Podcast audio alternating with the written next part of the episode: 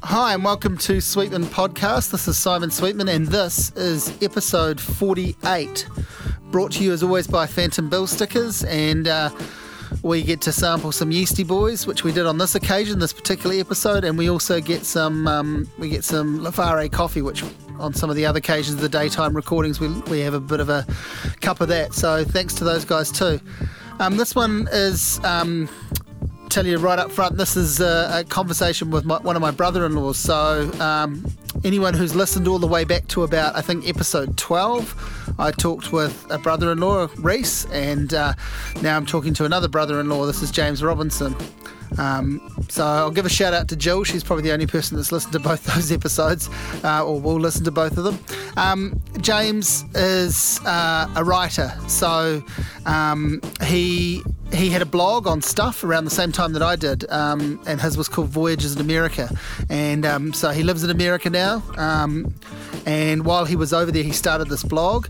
Um, he's married to an American woman. We talked through all of this sort of stuff. I mean, obviously, I know his history, but um, what I tried to do was talk about the, his sort of writing history. And I think hopefully this is pretty interesting for people outside of the family, as well as the family members that'll be tuning in. Um, so he's done a bunch of freelance writing, and we talked to some. He interviewed some big names in America, did some entertainment journalism, some political journalism, sort of uh, all sorts of stuff. And as I say, had this blog going, and then he turned that into a book. And you can still you can still go to the website and buy the book. You can find it in bookstores. It's called Voyages in America. It's got um, some of the blogs, and then it's got some sort of contextual essays that um, you know fleshed it out, turned it into a book. Um, so we talk about all of those sorts of things that he's done, and then we get quite heavy into politics towards the end and, and talk Donald Trump. Um, this was recorded last year. It was recorded just after the election, so he was president elect, and um, it wasn't, you know, we hadn't had the inauguration. We're not quite in the in the zone we're in now, but we're sort of predicting the the awfulness that's going to come over the next wee while, and so it gets a bit doom and gloom towards the end probably. And um, I probably talk a bit too much in it um, because he's my younger brother-in-law, and I can push him around. And uh, hey, it's called Sweetman Podcast. I'm allowed to talk as much as I want, frankly. Um, and uh, you know, if you're still listening, thank you. So um, I, I, I, did shut up enough in the early um, part of the podcast to get, let James get a few words in, and he's got a few very wise words. So. Um, I hope you enjoy listening to this. This is me talking to my brother-in-law. His name is James Robinson. He's a, uh, you know, a fantastic writer. He has been a fantastic writer. Hopefully, he goes on to write more things. He's very, very good as a as a, as a freelance journalist. As I say, he's covered a bunch of things: music journalism, politics, entertainment, and uh, yeah, um, this is us just catching up when he was back in New Zealand. So uh, here we go. Because because the whole thing with doing these sorts of conversations is, uh, you know, you'll never quite repeat them. Yeah. Hopefully, that's the sort of idea, and so that only works if you actually capture it. you know, like if you don't, it would be. Yeah. I've never had this happen, but it would be awful to say to someone that didn't actually work. Can you come back? Yeah, because uh, the spontaneity's gone. I was talking about it with, with someone I interviewed the other day who was an actress, and she said. Uh, if you got an actor, they'd probably be pretty good at, which is a really good point. She's like, if you got an actor, they'd probably be pretty good at recreating. Actors are good like that. Like they'd probably be able to sell you that same amount of emotional investment in things, and I thought that's very true. But when you just get someone else talking, and yeah. then you talk for a, an hour or so, and then you say to them, "Shit, that didn't work," you come back. It's just you're never gonna quite yeah. capture those things that you that you got. Yeah, that's kind of bonkers. because it's that I always think about that thing. You, I mean, I think you you first alerted it uh, me to it as that the Chuck Klosterman article about interviewing and how fucking crazy interviews are. How the like it's yeah. quite a good essay of his, and I sort of I've referenced that a few times. So I think you you probably read it before I had.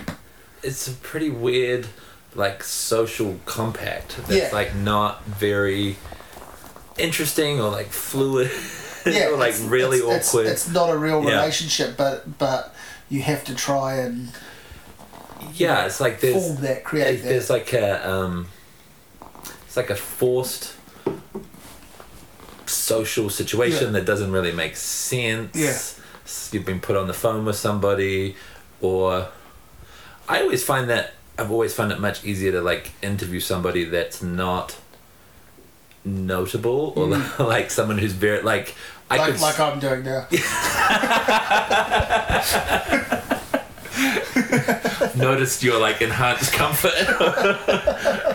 but like having like I could be interviewing a celebrity and I, Yeah. I will feel like just shot with nerves and Yeah. it like ruins my day and all I can think about is like getting to the other side of that or I could be sitting with someone who's really like a I've interviewed like scientists or like tech people or like a Yeah. CEO or someone that doesn't have that Who's like not- cachet yeah, doesn't have that who- aura. who's, who's not not totally used to it and I'm completely relaxed and fine Because and, you think, oh well, they're like me, like they're Yeah. they're a, a normal person. yeah When actually, what they might be um, the master of is something really quite extraordinary. When you're Yeah. talking about tech people and scientists and stuff, they're actually, you know, like totally super brains compared to us fucking dunces. But yeah and it's like I can't actually break down what Well, it's just that it's just that weird aura of celebrity. It's that idea that when you've talked to someone that someone else has heard of, you are. It's that six degrees of separation type Yeah. thing. Like, do you, have you ever had? You must have had people when you've interviewed uh, musicians and actors and stuff. You must have had people say, "Well, first of all, what were they like?" Yeah. and then on top of that, they're like. They almost get to that point of like, so are you going to hang out now? Like, you know, will you, did you exchange details? Will you speak to them again? Like, Yeah. you get sort of versions of that, eh? Like, yeah and it's crazy and it's so um and just through having like a, a window into that when you know for a very sh- like a year plus doing like film writing for the chronicle in san francisco yeah, having interviewing like Robert Redford and Cate Blanchett and Billy Mm. Crystal and like having these experiences where you're interviewing these like amazingly famous people, Mm. but at, at the same time, it's kind of like you're saying about the, the actor being good at it. Yeah. They have such a. It's hard to even put it into words, but they are very open and engaged and Mm. they're giving you like everything they have for the question that you're answering Mm. but it's there's something that's so inherently not yeah, it's like they have they've carved off like 40% of their personality Yeah. and they're playing a they're like They're playing a role for yeah bits of that. Yeah. yeah, yeah. Maybe you'll get the whole forty percent. Maybe you won't even get that. Yeah, yeah. yeah and so it's just and it, it's very um But a li- I mean, a little bit of research goes a long way. Like I, you know, my when I'm feeling worried about an interview now, I go. I actually go. It's maybe awful for the person who did it, but I go to YouTube and watch that clip of that f- American film student who Oh, turn, yeah. turns up to interview John Cusack. Goes, "So this is crazy because uh, here I am now. We were just watching American Beauty," and and he, and he goes, "I'm not in that." and she argues with him. You know, yes, aren't you? Yes, you are. And he's like, I'm not in that. And you can just see he's never going to give her anything more than like very basic stuff after Yeah. that because, and she's just had a because because that's a very weird one because she's Yeah. actually claimed to have watched a film or talked about a film that she's seen maybe she hadn't watched it um, you know she'd watched it a while ago but the conversation she'd had in her class around there had made her sure that Yeah. he was in it, and I that cheers me up. Like I take I take it. I think well I've never quite done that. Like I've I've had my version of that. We've all had interviews that don't go quite the way you want them to, and sometimes you're more at fault, and, and at other times you can be quite sure that it's the, the person on the other end that was. yeah i just have imposter syndrome i think all the time Yeah. in interviews of just like you never want to get caught out Yeah. Of Oh, totally. I, I mean, I, I've had that a lot too, and I've, uh, I should, I think I should have got caught out more often than I have, and, and I've talked to some musicians that, you know, I've got no real business talking. yeah I've done some real, you know, I guess, as I say, a little bit of research could go a, a long enough way. You know, Yeah. I, earlier this year I talked to like one of the dudes from Air Supply, and I'm like, I don't like this band. I'm probably not going to do anything with this. Um, I don't know what you know. I don't imagine he's going to be really interesting, to be honest. Yeah. Like, and he wasn't. You know, it Yeah. was just real by rote stuff.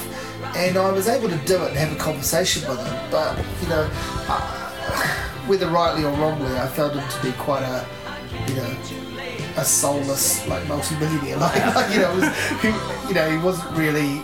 Uh, you know, he had all these cliched answers about Yeah. being in it for the fans and all of this sort of stuff, which you know maybe he was, but I just kind of like as we were having the conversation, I was like, what, why am I doing this? This is the wrong thing to do. it was quite hard to like humanize a person and like Exactly. like when I interviewed Robert Redford, I interviewed him for twelve minutes, and like a, a publicist, Yeah. like like you get rung by a person who like puts you on hold, who like puts you over the, and you can almost like hear this like sterile like conference room like conference call like Mm, thing. The weirdest, because these, these are in person interviews you're talking about too. Yeah, Like, so in some like, cases, yeah, in some cases, like Billy Crystal, I Yeah. interviewed in person, and like he, and he was what plugging Monsters University. yeah, it was Yeah. like the Monsters University sequel, and Yeah. like he, like had a cold.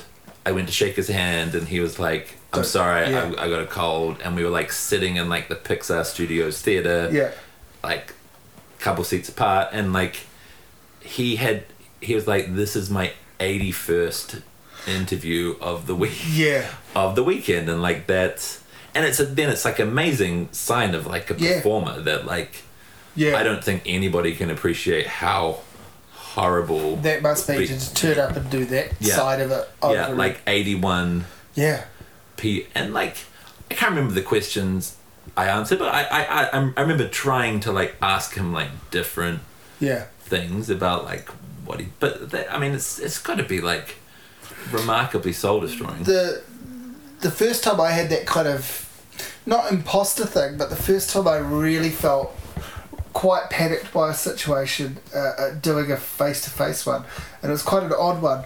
Was when when they first brought the pro wrestling to New Zealand, I interviewed. Um, the guy Batista, who was the world champion at the time, but also Shane McMahon, who's the son of Vince McMahon. Yeah.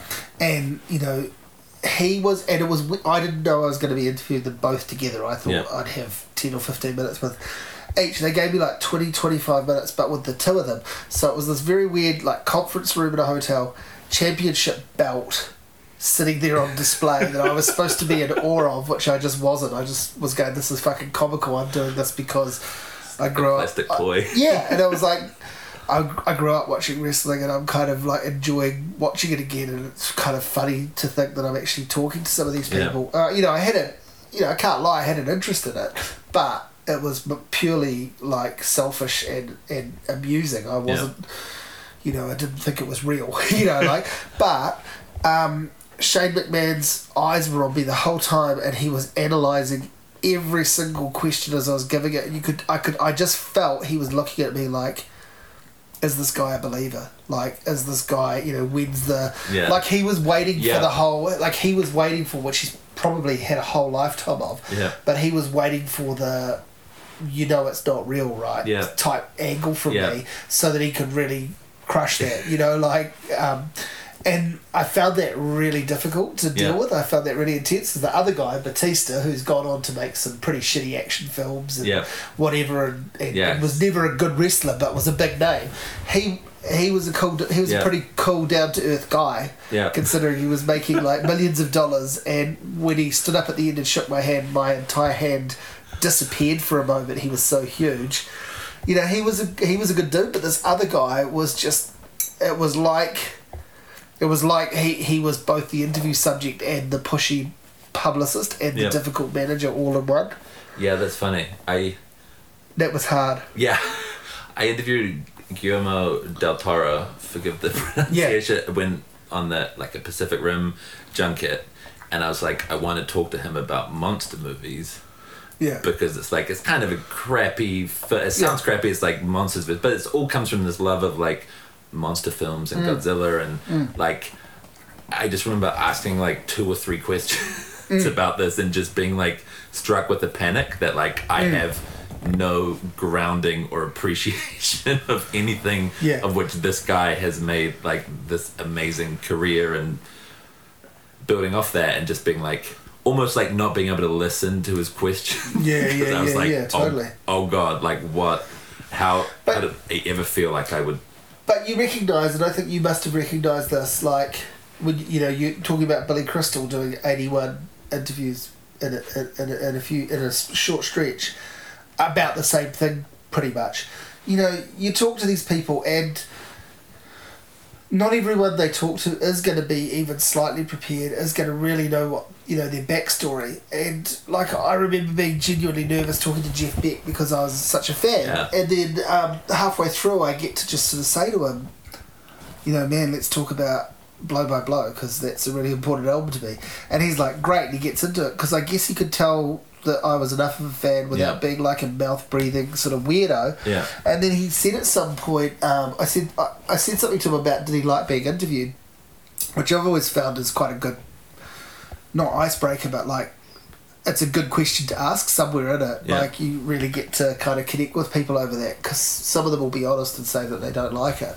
Um, but he he sort of said like you you, you, you know you know you've obviously followed my career. It's very clear for me to hear, and so it's nice talking to you because you know about the stuff. Yeah. I I have to talk to some people who haven't really heard of me, and that's pretty insulting when a guy's been performing for fifty years. But but I can imagine him touring the states or England or you know wherever, and. And maybe even some of the New Zealand interviews he got, and it's just handed to a person at a desk Yeah. Who is just told no. who who's just told right you're going to be interviewing Jeff Beck uh, he's quite a famous guitarist you know Google him and ring this number Yeah. and those people are going okay I'm going to talk to this guy for 10 minutes then I'm going to write 800 words Yeah. fine hopefully he tells me everything and whatever he doesn't tell me I'll Google afterwards and, and you know because it is just a perfunctory Yeah. situation for them it is just a job and so those people that say to you after you do an interview what were they like they can't get their head around it that some journalists are just like after that it's just as important to them to go off and talk to someone from the city council about the water shortage because that's also part of their job for the day you know Yeah, the what the what were they like thing kind of blows my mind because it, mm. it's like it wasn't- it's the it's most not like real. Yeah, yeah. it's like oh my god you spoke to Robert Redford Yeah. what like what was that like and it's like you didn't make yeah. a fly on the wall doco. Yeah, you, like know, you had a few minutes with him about a product, yeah he a, was a the project. That he was literally pushing. the only actor in a movie and had no choice Mm. but to do press so like he gave me 12 minutes Yeah. of his time and like that's yeah. that that like that is nuts to me and like i think like just when you're saying like what would they like being interviewed it's like sometimes i think like would Yeah. would you would you like that and like i think about um i interviewed gary oldman for when he was doing planet of the apes right after i forgot the exact controversy he like defended mel gibson on the tonight Show. Oh show yeah, yeah, yeah. and That's right. my editor was like you have to ask him about that Yeah, and like that's tough. I was like, I don't want to I ask Gary the to do Oldman. that. Yeah, yeah. I don't want to ask bet. Gary Oldman what he really thinks Yeah. about Mel Gibson's like anti-Semitism. Yeah. and then I, I was feeling sick about it and like visualizing, like visualizing it. Mm. And then the publicist, when she took me into like it was like a hotel room restaurant, she sat me down. She's like, if you ask about the Tonight Show, Gary Oldman, like they always say like first name, like Gary will walk from the Yeah. thing, and I was Wow. like, okay, I'm not. Yeah. So you didn't. Yeah, You, just, yeah, I didn't, I didn't ask him, but you like, it's didn't like think, oh, that's got to be the last question for a minute, or did you just go, nah, I'm just not. see, that's funny. I in, in my head, I was like, I'm just gonna get this out of the way first. No, that's not. That's not how you do it. it's not. That's Maybe not that's how why I work in public relations. that's, that's not how that goes. but uh but just thinking like would i like I, I don't think i think it would be tough just in that thing of i think a lot of people especially who aren't so engaged with the person Mm. would come at it from like what's the thing i Yeah. can kind of chip away here or what's, Yeah, yeah. what's the what's the broken piece i can kind of go at rather than like fan appreciation of like what I always think when you're talking to to people that are pushing a product, if you can get them away, if you can get all the things you need about that, that's going to satiate the, I guess the editor, yeah you know, the person that's commissioned the piece, and, and the audience to a degree, obviously. If you can get all of that and then get them off topic yeah about all the other things, like I think like my my probably my proudest moment of an interview I did was talking to Ry Cooder because Yeah. that scared the fuck out of me because I just thought I- I'm such a fan and probably crotchety old guy Yeah. and all he wanted to do in his other interviews was talk kind of mildly crackpot conspiracy theories about politics because he'd done this album at the time. You know, he was very pro 2012. He was very anti Mitt Romney and Yeah. Republicans and pro Obama, and that worked out kind of fine and everything. But he was very, very anti big business and very.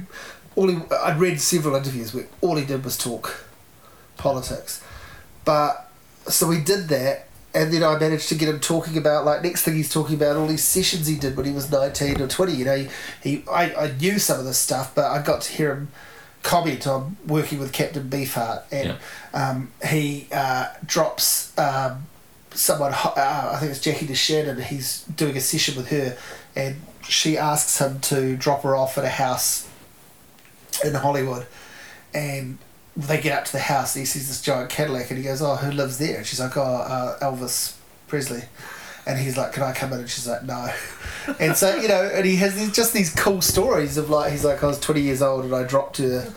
At Elvis's, and I wanted to go in, but I wasn't allowed. And he just had these really cool stories, and then obviously Buena Vista Social Club, movie soundtracks, all his albums, right? And Yeah. once you'd sort of like, I guess, pick that scab or whatever, I don't know what Yeah. it is, it, was just on, and he he relaxed and he got really into talking about all this stuff. Yeah. He got really reflective, and I was I was sort of revisiting that interview and just recently and just going, man, that could have been a fucking nightmare. So Yeah. like that was cool, you know, that was really cool. Yeah. I remember inter- uh, interviewing Daniel Radcliffe, the Harry Potter Yeah. guy, and just kind of in that same line of like real mo like it's very hard to like within this set frame to Mm. feel like having a real moment or like a good yarn and just kind of getting him open like opening up about Harry Potter and like just the concept of like he had kind of peaked at Mm. like 21 and like how really like some people see it as this thing of like he will nothing he will do to will Yeah, live up will to reach this, that. this, Yeah, yeah. this thing and him just being more really like I totally know that nothing like if I was just every time I was going out to bat was like swinging Yeah. for the fences and after another franchise I'd be miserable but really it's this it's this amazing freedom that I can Mm. I've- do I've yeah, earned I've yeah. earned my status Yeah. to whatever level. Like I'll, I'll always be able to find work Yeah. because of that work. Yeah, Yeah. I want to show my cock on Broadway. Yeah, yeah, yeah, that's, yeah. That's fine. yeah, exactly. like, and, but just kind of feeling like a real, in that moment, I'm Mm. sure he's talked about that hundreds of times in interviews, but like really being like, yeah, I- I'm kind of like, I'm feeling what this guy's talking about. Yeah. And I, I get this person, I understand this is like, feels like genuine. yeah.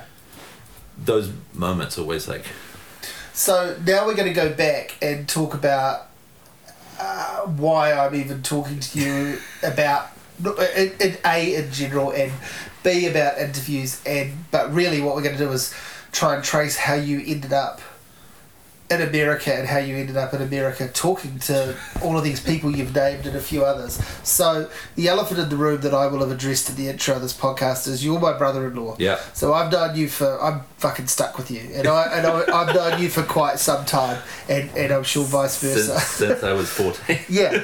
So I and I obviously know your family, so I know a bit about. So I'm not going to ask everything about your childhood or anything like that, but um, and I just want to know how you sort of came to.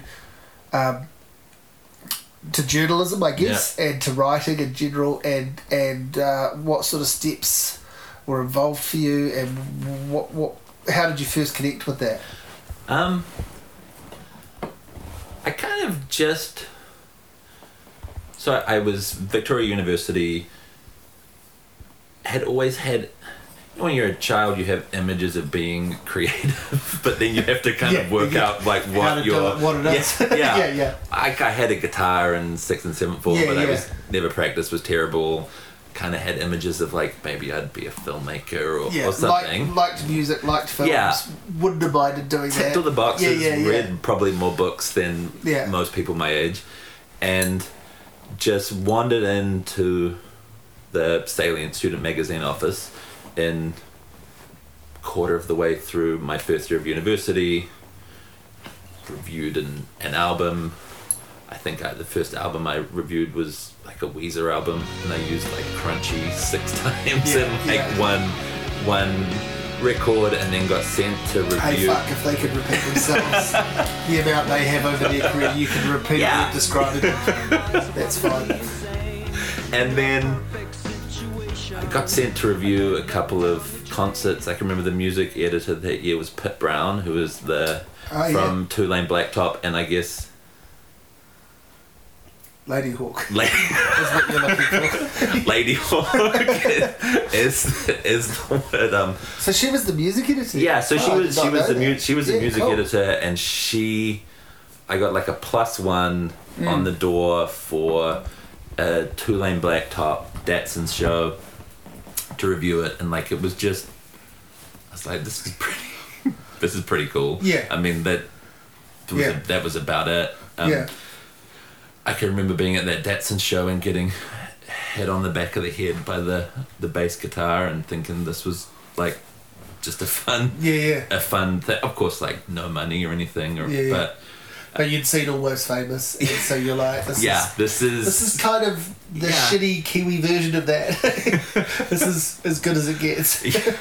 but I, I always still like first starting reviewing music. I hated being the person like talking to the the band. It was always like a um, I was never kind of good at that. Right. Um, but then kind of ascended to music editor and then edited Salient for a year and then kind of just didn't really.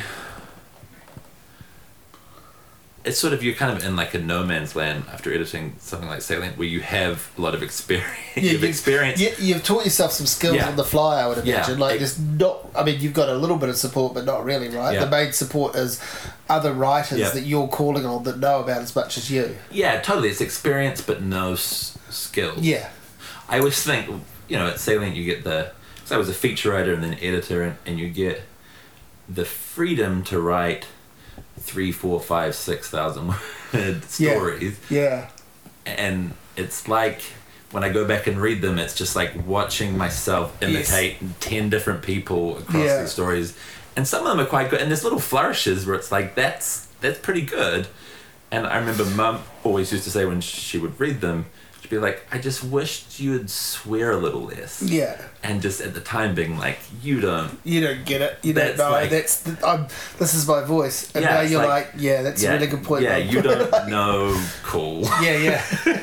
And now when I read them, I'm like, You had a really good point. I'm like, yeah, I this I is really, yeah, Yeah, yeah. this is really but horrible. again, like that, I guess you know now, like people, people. Well, for a long time, people's first experiences being published in any way is going to be online, Yeah. probably by themselves. Yeah, uh, you know, through their own through their own platform or social media even. But that struck strikes me as like I mean I had a little bit of involvement with with Salient over the years doing different things, never in a, a full role, but you had the best of both worlds there where you've got an audience that you've kind of got to serve, but you could also play with a little bit of um, indulgence, which is what you're saying. Like Yeah. you wrote some long articles, and it, it only just occurred to me when I was describing to you that wrestling interview that you actually published um, the wrestling piece Yeah. that, that, that those interviews came from, and I did some others, and I did this giant wrestling piece, which was fun to do, and um, and you published that in Salient, and I think it was about four thousand words or something, which is fucking insane. Yeah. I remember sending it to a mate of mine who's a journalist, and saying, "What do you think?" And he goes, "It's long," and, and I was like. You're right, but that's not really the answer I'm looking for because I was quite proud of it. And- And then I said, anything else? And he wrote back and said, it's really long. and I was like, fuck. And, you know, and if I read that back now, I'd be like, he's spot on. Like, it is way too long. But, you know, at least it had a few different interviews components to it. It wasn't just one person, totally. you know. But, yeah, so you had that, that, that um, indulgence aspect where you could really start to, what you're trying to do is try and find a voice, right? Like, Yeah, totally. And it, I mean, that's so much fun. And in a way, it's you're never going to get back to that level of yeah. freedom. It's almost like, um, not that I knew this at the time, but when you like read a bit more about like Lester Bangs or like Yeah, yeah. Creem and the idea of that you can just like, Yeah. and not that anything was like on that level at all, but like nothing really Mm. exists like that in the media where you just have this like 64 pages and a, a budget and a weekly audience and you don't Yeah. have to make any money and and like that freedom to just So I don't think we've we've talked about this before, but so you didn't actually have like key writers that were driving you towards journalism and stuff. Like you were reading all sorts of things as a kid, but you're probably probably predominantly reading fiction, and if you were reading non-fiction, it was probably like sports memoirs and bios and stuff, and a, maybe a little bit of music stuff. I always wish there was like a cool yeah, answer yeah, to yeah. that because it feels like such a, like a cool thing to be like, wow, I Yeah. Just read Great Gatsby at 14 and I just knew. Um, Yeah. I, no, I mean, no, I mean, I read, like, I read a lot. Yeah, I always got obsessed with stories. I can loved like the David Bain story as like an eleven year old, or like Mm. John Grisham books, or sports memoirs, or like always read a lot of memoirs. Mm. But I guess more than anything, it was just like wanting a creative output. Yeah, yeah, more yeah. than anything else, and probably as just a way to like differentiate myself from people, and probably like kind of a snobby mm, mm, way of just like wanting to be like mm, mm. like a quick way to be noticed or yeah, or- yeah, yeah. So you do salient, and you obviously do your degree, yeah and then what happens? Like you, well nothing yeah, which is like which is the problem. and like salient was really good in that it like editing salient it obviously like instills like a really huge like work ethic in hmm. and you i mean as you can attest to You got to turn up, right? yeah That's it's like thing. you got to turn up there's like 20 there, there is an actual deadline, and there is an actual audience that's going to notice when Yeah. it doesn't. Yeah, and there's a production shift and you Yeah. get to work at 8.30 on thursday mornings and you finish at like 5 o'clock and multiple times like I, you finish at 6 o'clock every friday morning after working for 24 hours Yeah. and it's like it was pretty like shattering thing and it kind of puffs up your ego a little bit Mm. and i had a like a job lined up working for a computer magazine really. called like freeman media yeah, i'm not even sure if it still exists bound and- not. and like probably if it's any this is new zealand Yeah, yeah, yeah, yeah. so so probably not and i i Unless, like unless they found their own unique sort of voice in the world of clickbait, they won't be a thing. and i had the i had the like i'd done the interview i'd done a trial i like pretty much had a job offer and i was like i you know like Yeah. before you find you when you find yourself not wanting to get a job Yeah. like that and then i thought i would freelance i got an assignment to go to WOMAD. I like had two pieces for the i had two assignments to go to WOMAD, one for the sunday star times and one for the listener. The sunday star times changed like 60% of my piece and ran it under no byline Yeah. and then my WOMAD review in the listener got bumped for a piece on presidential dog breeders. Which was just always like, uh, yeah. it was Welcome like one, to freelancing. it was like one guy had come out, no, I think it was one presidential dog breeder who had bred dogs from Jimmy Carter to Bill Clinton in the White House. He was kind of like the go-to. I wrote a piece about um, interviewed a guy from the barbecue factory in Petone about the latest models of barbecues that were going to be. It was one of my, wasn't quite my first published piece in the newspaper, but it was about the second.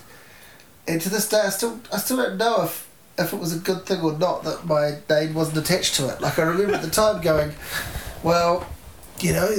The payment, you know, the payment, you know, publishing is the payment, and my name should be on it, remember?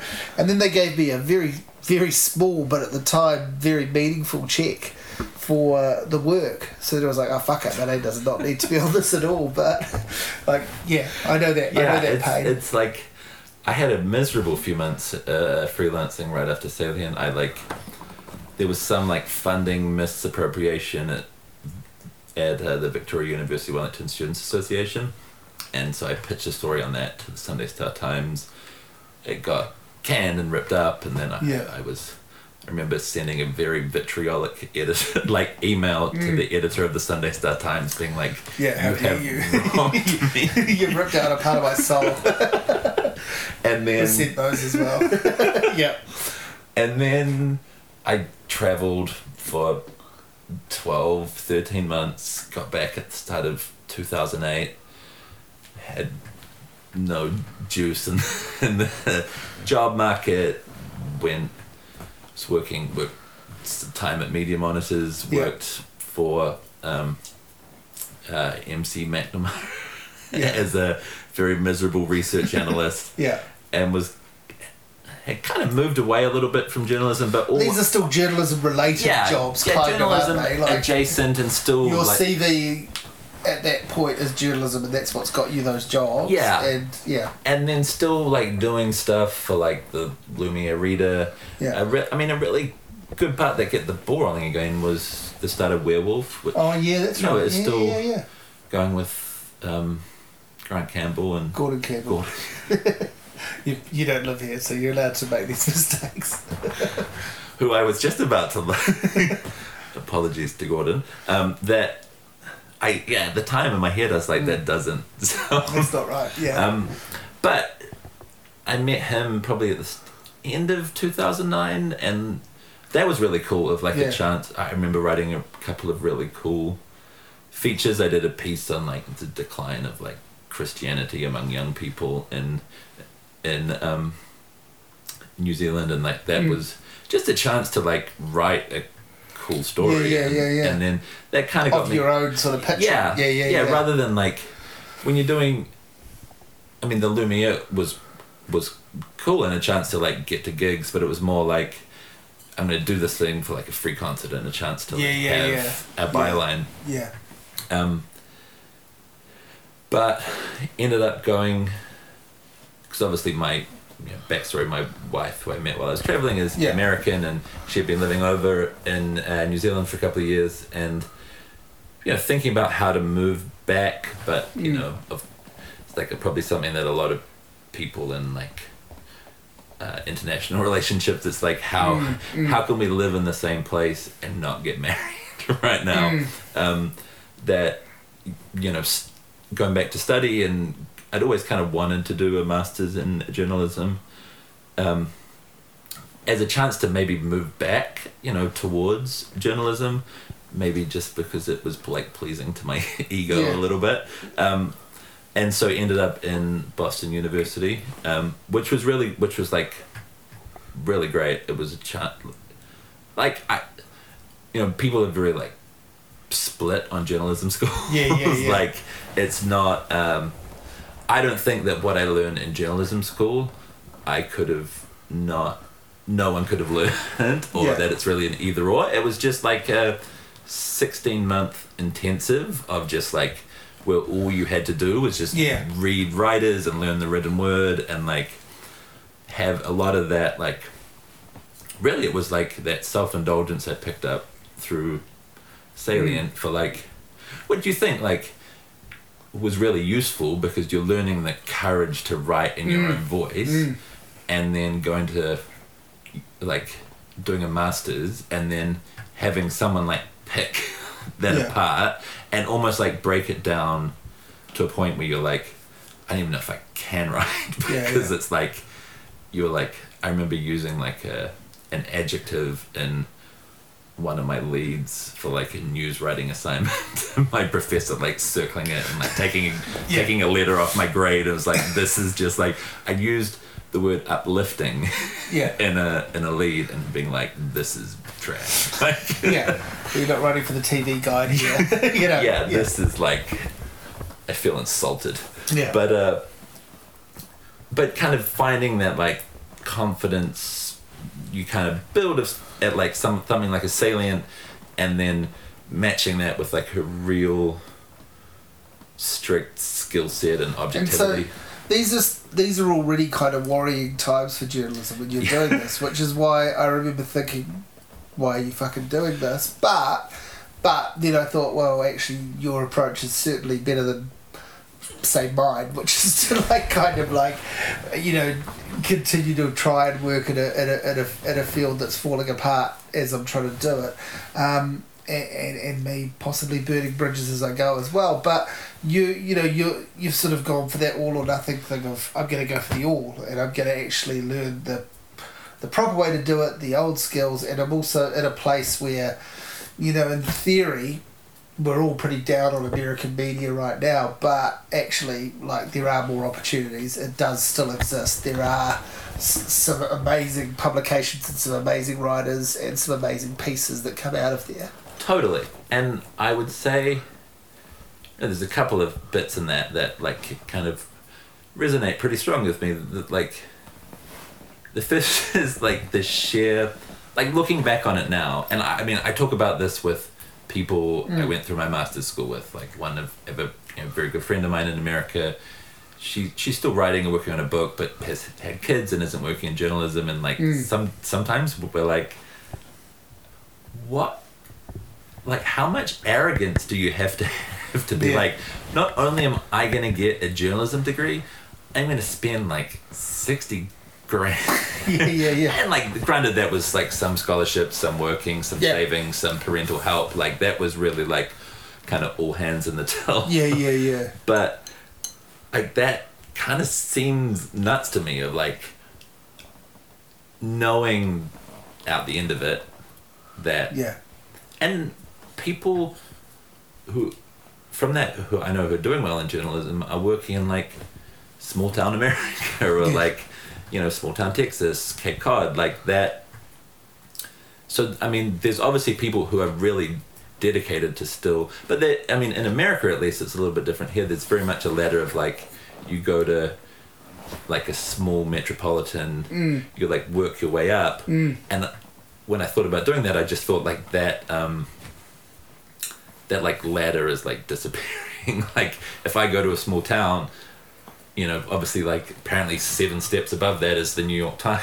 Yeah, yeah. But what's the chance that in like when I'm 45, like my New York Times shot is going to be there, or that four steps up the ladder, it's not all gonna Yeah. mount. So it's pretty hard to have confidence in that.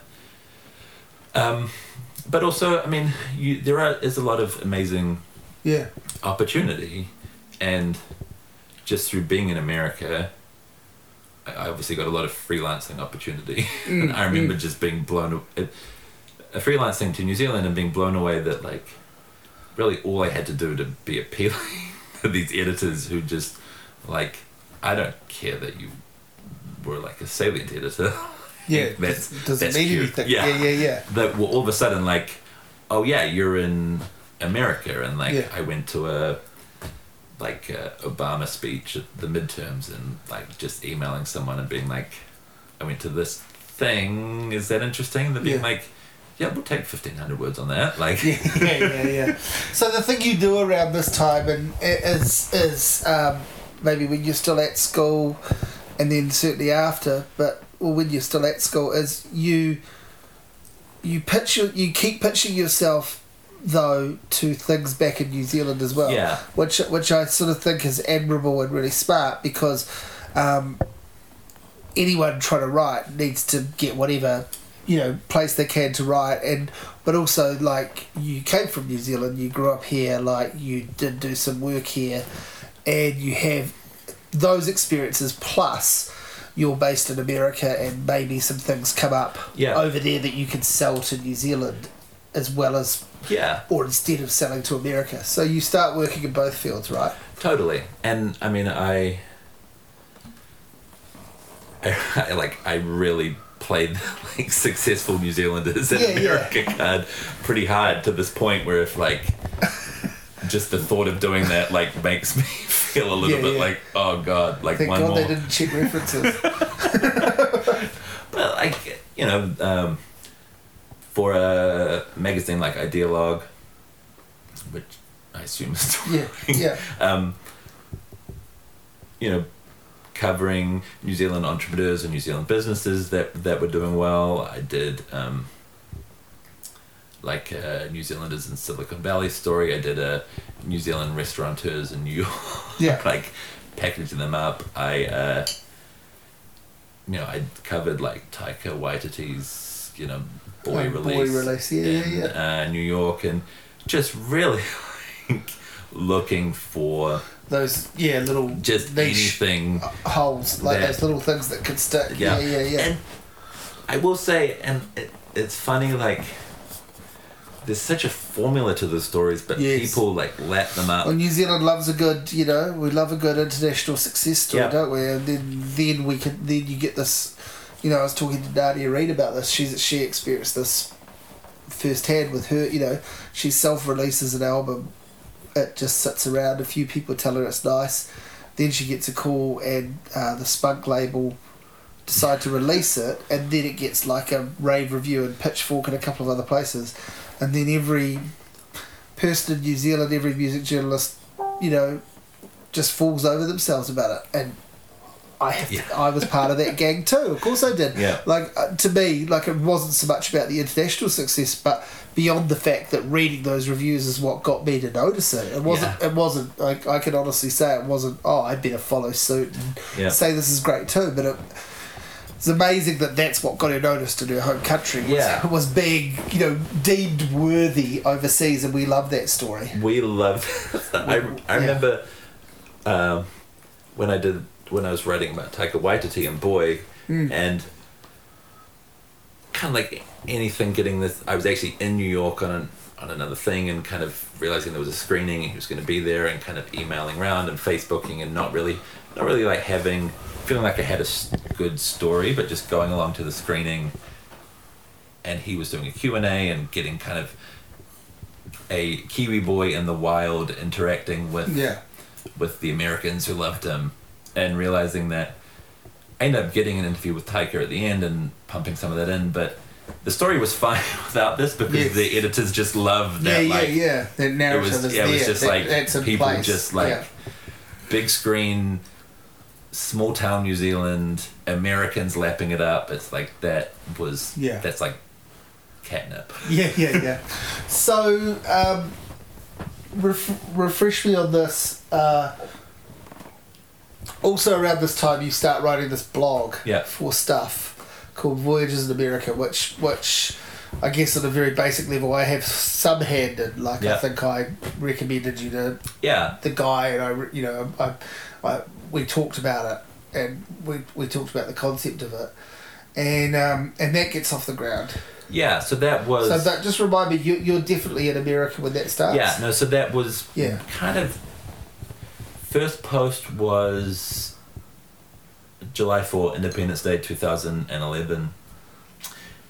I kind of thought about doing it before I left for Yeah. America and yeah, I mean at that point I'm not I mean I can't remember how many blogs were on stuff, but it felt like it was I mean it'd been going like Yeah, four or five years. There, there, there was a few Well, I started at the end of 07. yeah, and you were one of the And I- first the first up? Yeah, I guess so. They, they existed before me, but like maybe not too many. And then there was a massive glut of them all of a sudden. Yeah, and some I felt, I felt like there was some were Probably. just like some flash in the pan ones and. Yeah, well, there were. They would get like people in the newsroom to sort of like Yeah. you know everyone would. I guess it's that thing. It became it became that new for like blogs had already existed and the mainstream media was in New Zealand anyway was kind of slow to get on board with them. Yeah. But then it became that new way of pitching things. So you get someone in the newsroom go. I just I just started a garden in the weekend and you know I love it so I'd like to I'd like to do a gardening blog and they'd be like okay. And that person would write like nine nine or ten posts over three weeks about fucking gardening.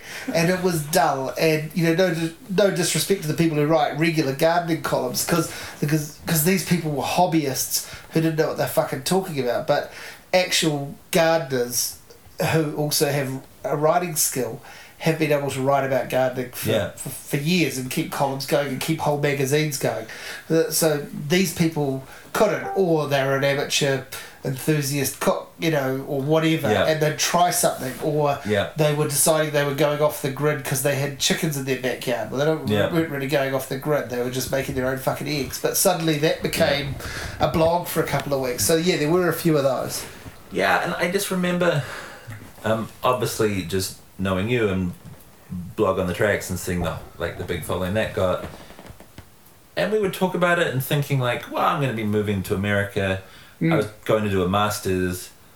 I didn't know when I was coming back, so I thought like that's potentially an interesting hook for Yeah. a blog. Mm. It kind of just, I don't really think I'd like thought it out Yeah, yeah, yeah. that much at. Oh, and I, I talked to Nick Barnett, who's running the blogs thing at the time, and he, um, we did a couple of trial blogs that didn't go ahead, and then when I, I was back for holiday, at kind of I think May two thousand eleven, and that I think a bunch of people just had quit, and so that got off the ground. It's probably like anything; it's a mixture Yeah. of luck and persistence and timing, and and and anything. And so that um, got off the ground. I think it was it was pretty random and esoteric idea. Yeah, do you think? Uh, I'm trying to remember. Do you think it? I mean, I think in the end when it debuted, it was certainly very good timing, in terms of it was probably the the absolute peak of people's interest in blogs on stuff. Yeah.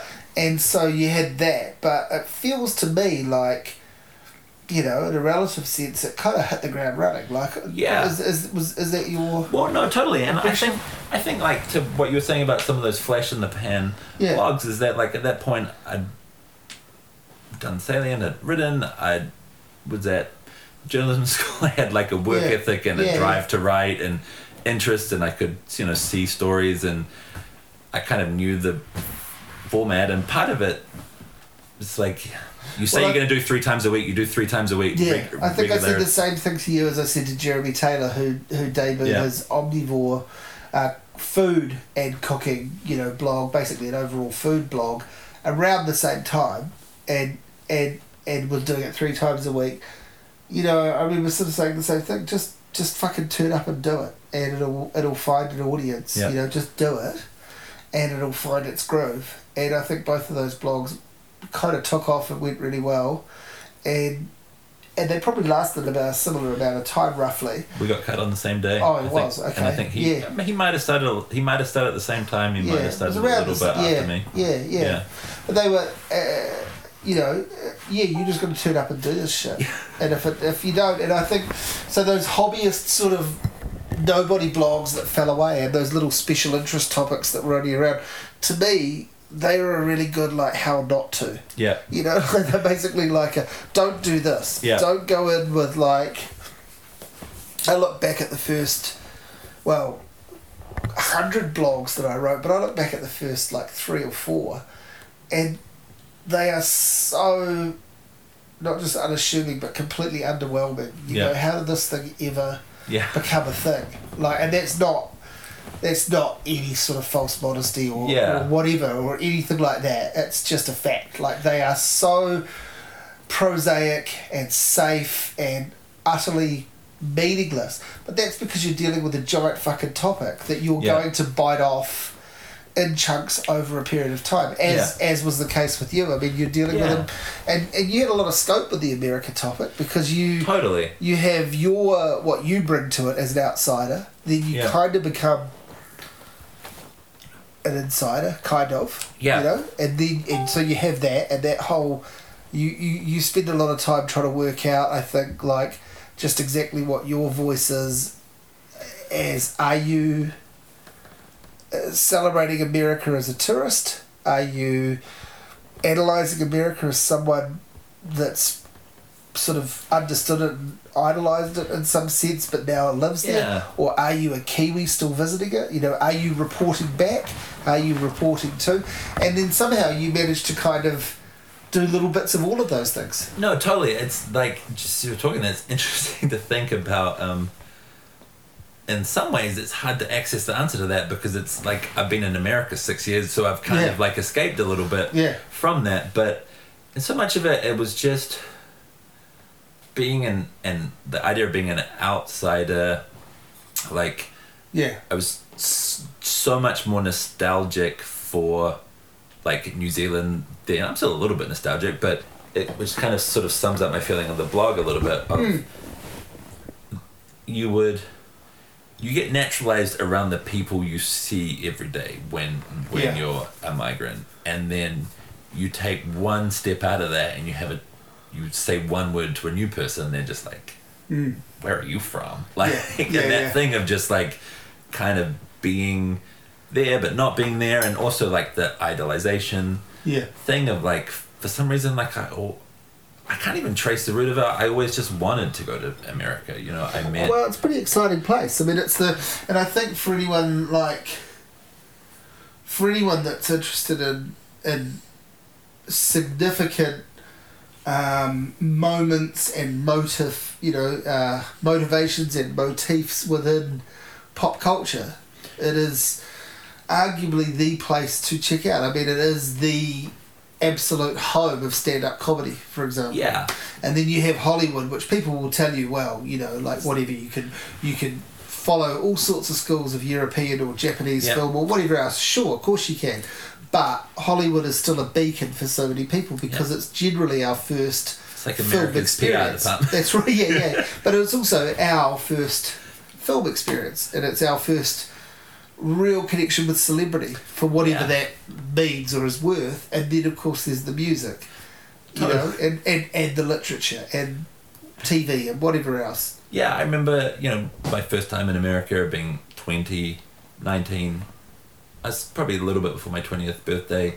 I went to see Neil Young, the Beastie Boys, Ryan Adams, and the Pixies in like four nights in a row. Like, movies come Mm, That's out like- sooner there. and There's it's like three arts festivals Yeah, here, you know, like yeah.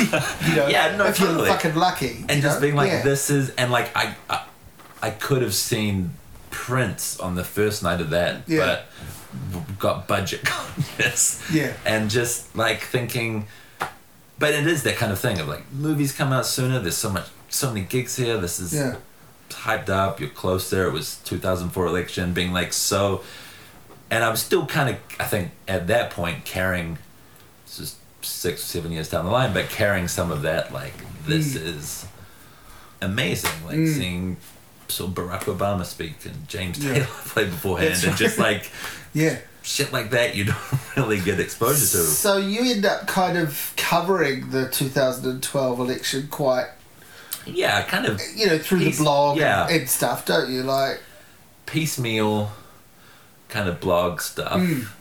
And like I think the same reason that I would end up covering stuff like that is that I think the same reason why the blog had legs or successful because people are just yeah, I, I mean that same interest I described before. People are just interested in America. It's a country that has Mm. yeah, absolutely. a, even even people who are like America sucks. Are still like, well, yeah, the you know people love sort of saying only in America and all this sort of stuff, but it's quite a meaningless kind of phrase to throw out there, and another one that's just about uh, worse for me is this idea that America doesn't get irony, doesn't do irony, doesn't understand satire because I think like well fuck Woody Allen, Randy Newman, you know the, yeah you know, um, Yeah, what is- SNL at its finest moments, the you know, 30 Rock yeah all manner Yeah. of things. So many exactly like, and you can just go on and on from there.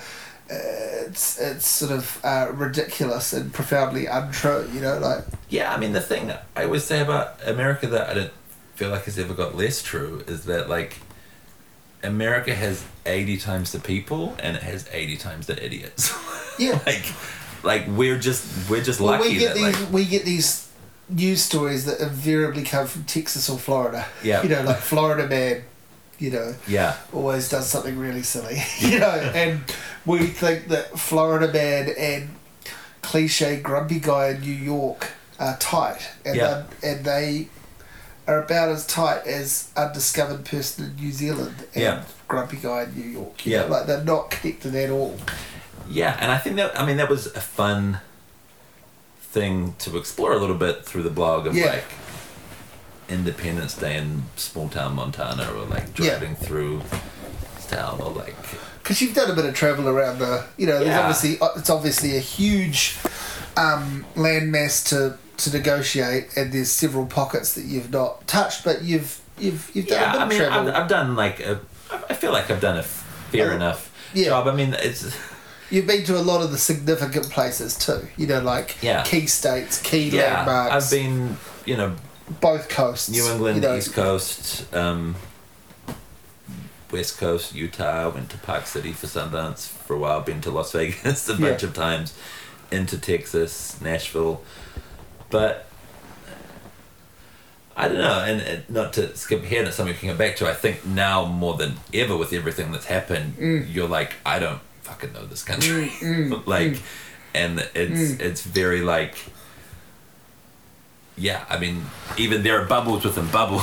Okay, so well, let's get towards that. So, you're doing the blog, and are you, what are you doing work-wise in America at the time after you graduate? You're doing you're doing some of this freelance work. So like, I just I worked as a freelancer, and I mean it's something I'm really proud of. Is like I survived 18 months as a self-sufficient freelance journalist, Yeah. and I mean that's one thing that like and didn't just survive. You you not only like um, paid the rent, made money, you know, Yeah. like actually made bank, but you also had these experiences like uh, interviewing Adam West. you know, which I was going to bring that up before. Yeah. Still getting a number to call Adam West and it going one ring to a fax machine. yeah, and then emailing his publicist Mm. and then being like what's going on Yeah. and then adam west ringing me back and him apologizing he's like probably shouldn't have my home phone as a fax machine and i mean that that was yeah so at the time i also had like a brief sideline writing like investigative crime stories yeah, I wrote about the Craigslist killer in Mm. Boston, which is a small glimmer that might have been a book for a time, but didn't happen. And wrote about a, you know, New England innocence case and covered a, a San Francisco guy went to jail incorrectly for twenty years, and so you know, working on. With the idea of like maybe that would blow into something, but yeah, yeah, only only so many times you can get paid fifteen hundred bucks for six months work yeah, when, yeah, yeah. when you're like this isn't gonna be and like working for the San Francisco Chronicle Yeah, covering yeah covering film- features yeah Yeah. and then doing just like straight comms stuff of, Yeah, I would say that my workload was like seventy percent journalism yeah, thirty percent comms yeah, my the money I was making was like sixty percent comms Yeah. forty percent journalism and so that and Oh, look, I think every freelance journalist has some sort of money gig that is Yeah. not quite not Exactly, quite journalism but requires some of those skills. Yeah. I always I always worked full time. Like people always ask me about what I do and, and how I've done it and why I've done it. And you know, most of what I've done is complete hobbyist stuff. I've never hidden from that. And really the last few years the not hiding from that, but the thing that has allowed me to um, not be fixated with paychecks has been that I've been the primary carer for, Yeah. for Oscar. You know, I've Yeah. been at home looking after him, and I've been able to generate some income occasionally Yeah. um, through what I do outside of that, and Yeah. also I can, you know, like I can find moments to do writing. Yeah. yeah, yeah. So No, totally. And I mean, even like the first eight months of the year and a half, first six to eight months of that, I was we were living like rent free with my wife's aunt. So it's yeah, like yeah, yeah, everybody needs.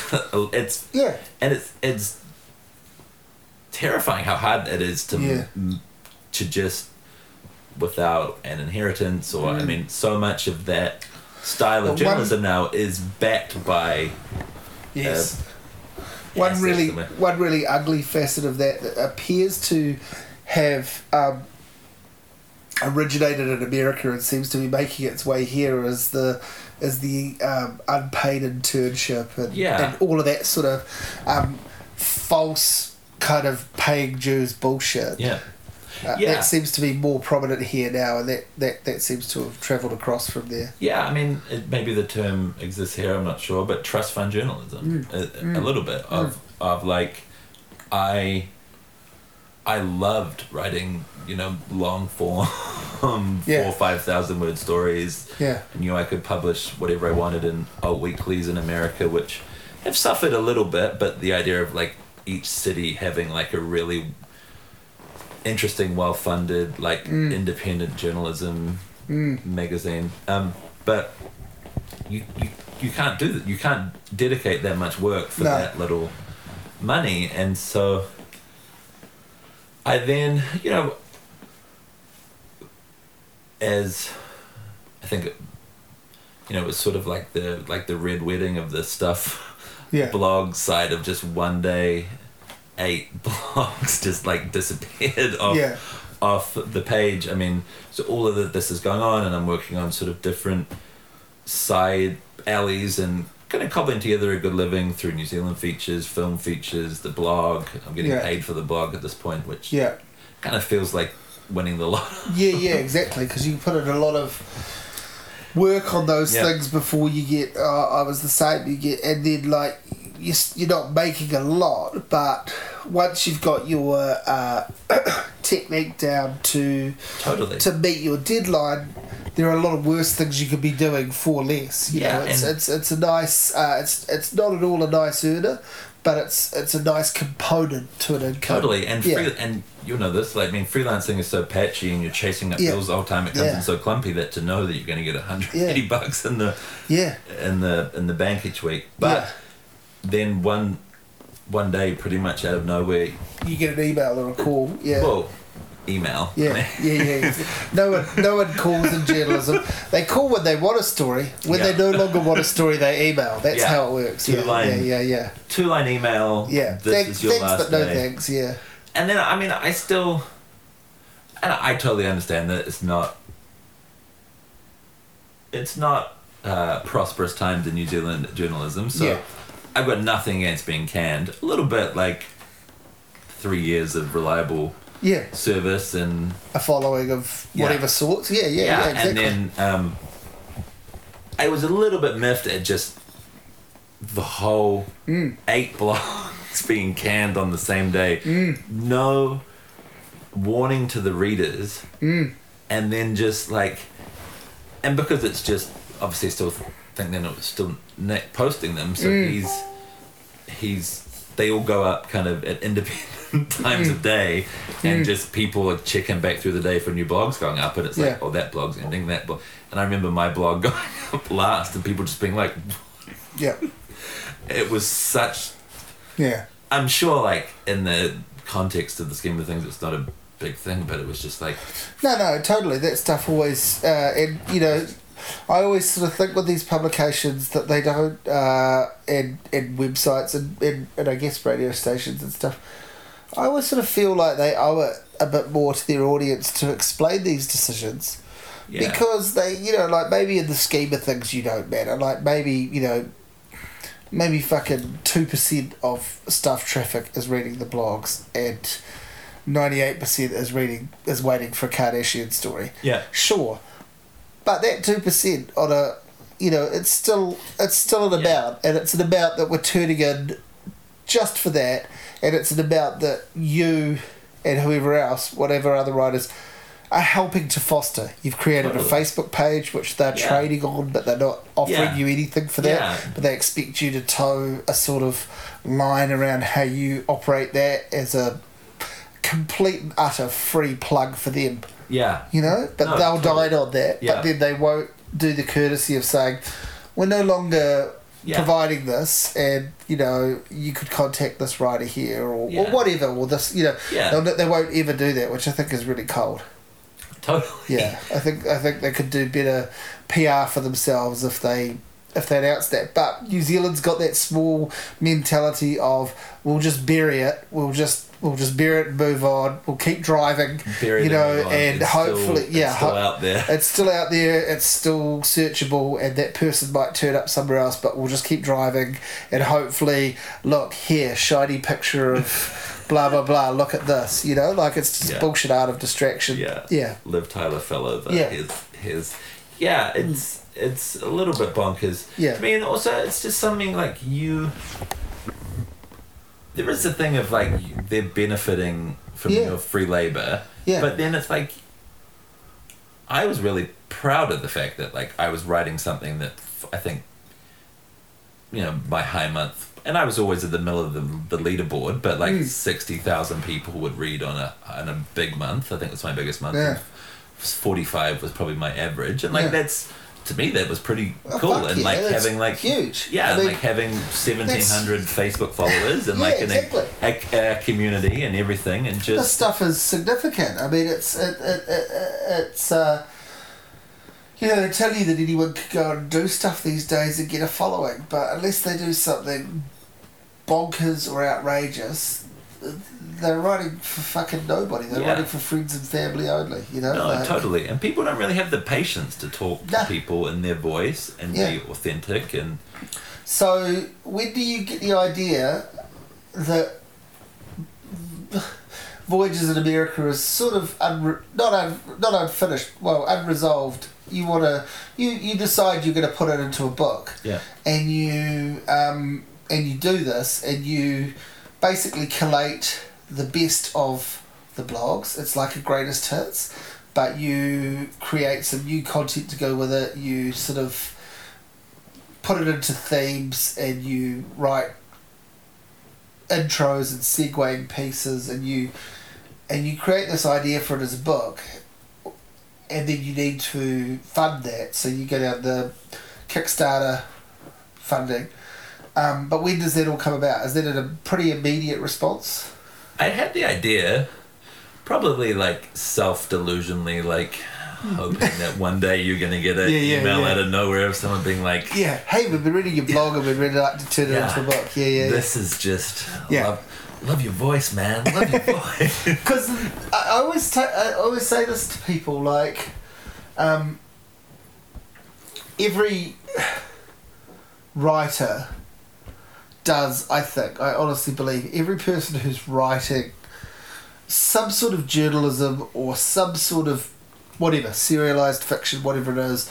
I don't think every single blogger in the world, but every person who writes something of some detail that goes out does, I think, imagine one Yeah. day because it, because by by by nature of it, every writer is hopefully a, a reader, right? Totally. So they have their bookshelves in their house or their office or whatever, and they have or, or their Kindle that is well stocked or whatever, and they think that it'd be cool to have their name represented in that at some point. I think I think that's a really honest thing that people should probably be a bit more open about. Oh, totally.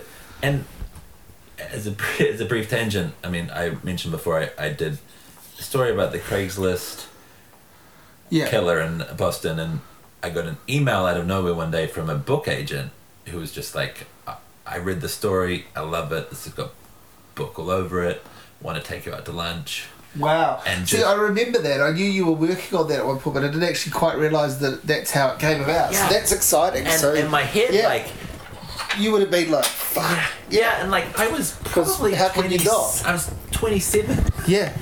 and like there's like a part of it's kind of a really awkward thing for me to think back on because it's like I remember going down and being like to this lunch and then thinking like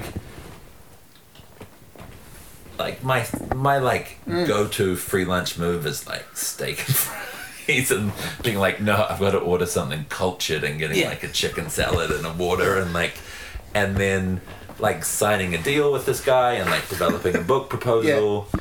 And in my but like when I got that and I'm like to just- Crazy ideas for the funny next book. It's a series of anecdotes or a, a freewheeling novel. yeah and like that like Road and- trip diary. and he he and but when I got the and so the project went nowhere past a proposal and Hmm. you realize that these book agents have a million writers with a million proposals going Yeah. and like That's how they operate. That's yeah I cost them probably three free lunches Yeah, yeah, yeah. um but part of me when I got the email was uh, m- the bigger part of me was like really excited Hmm.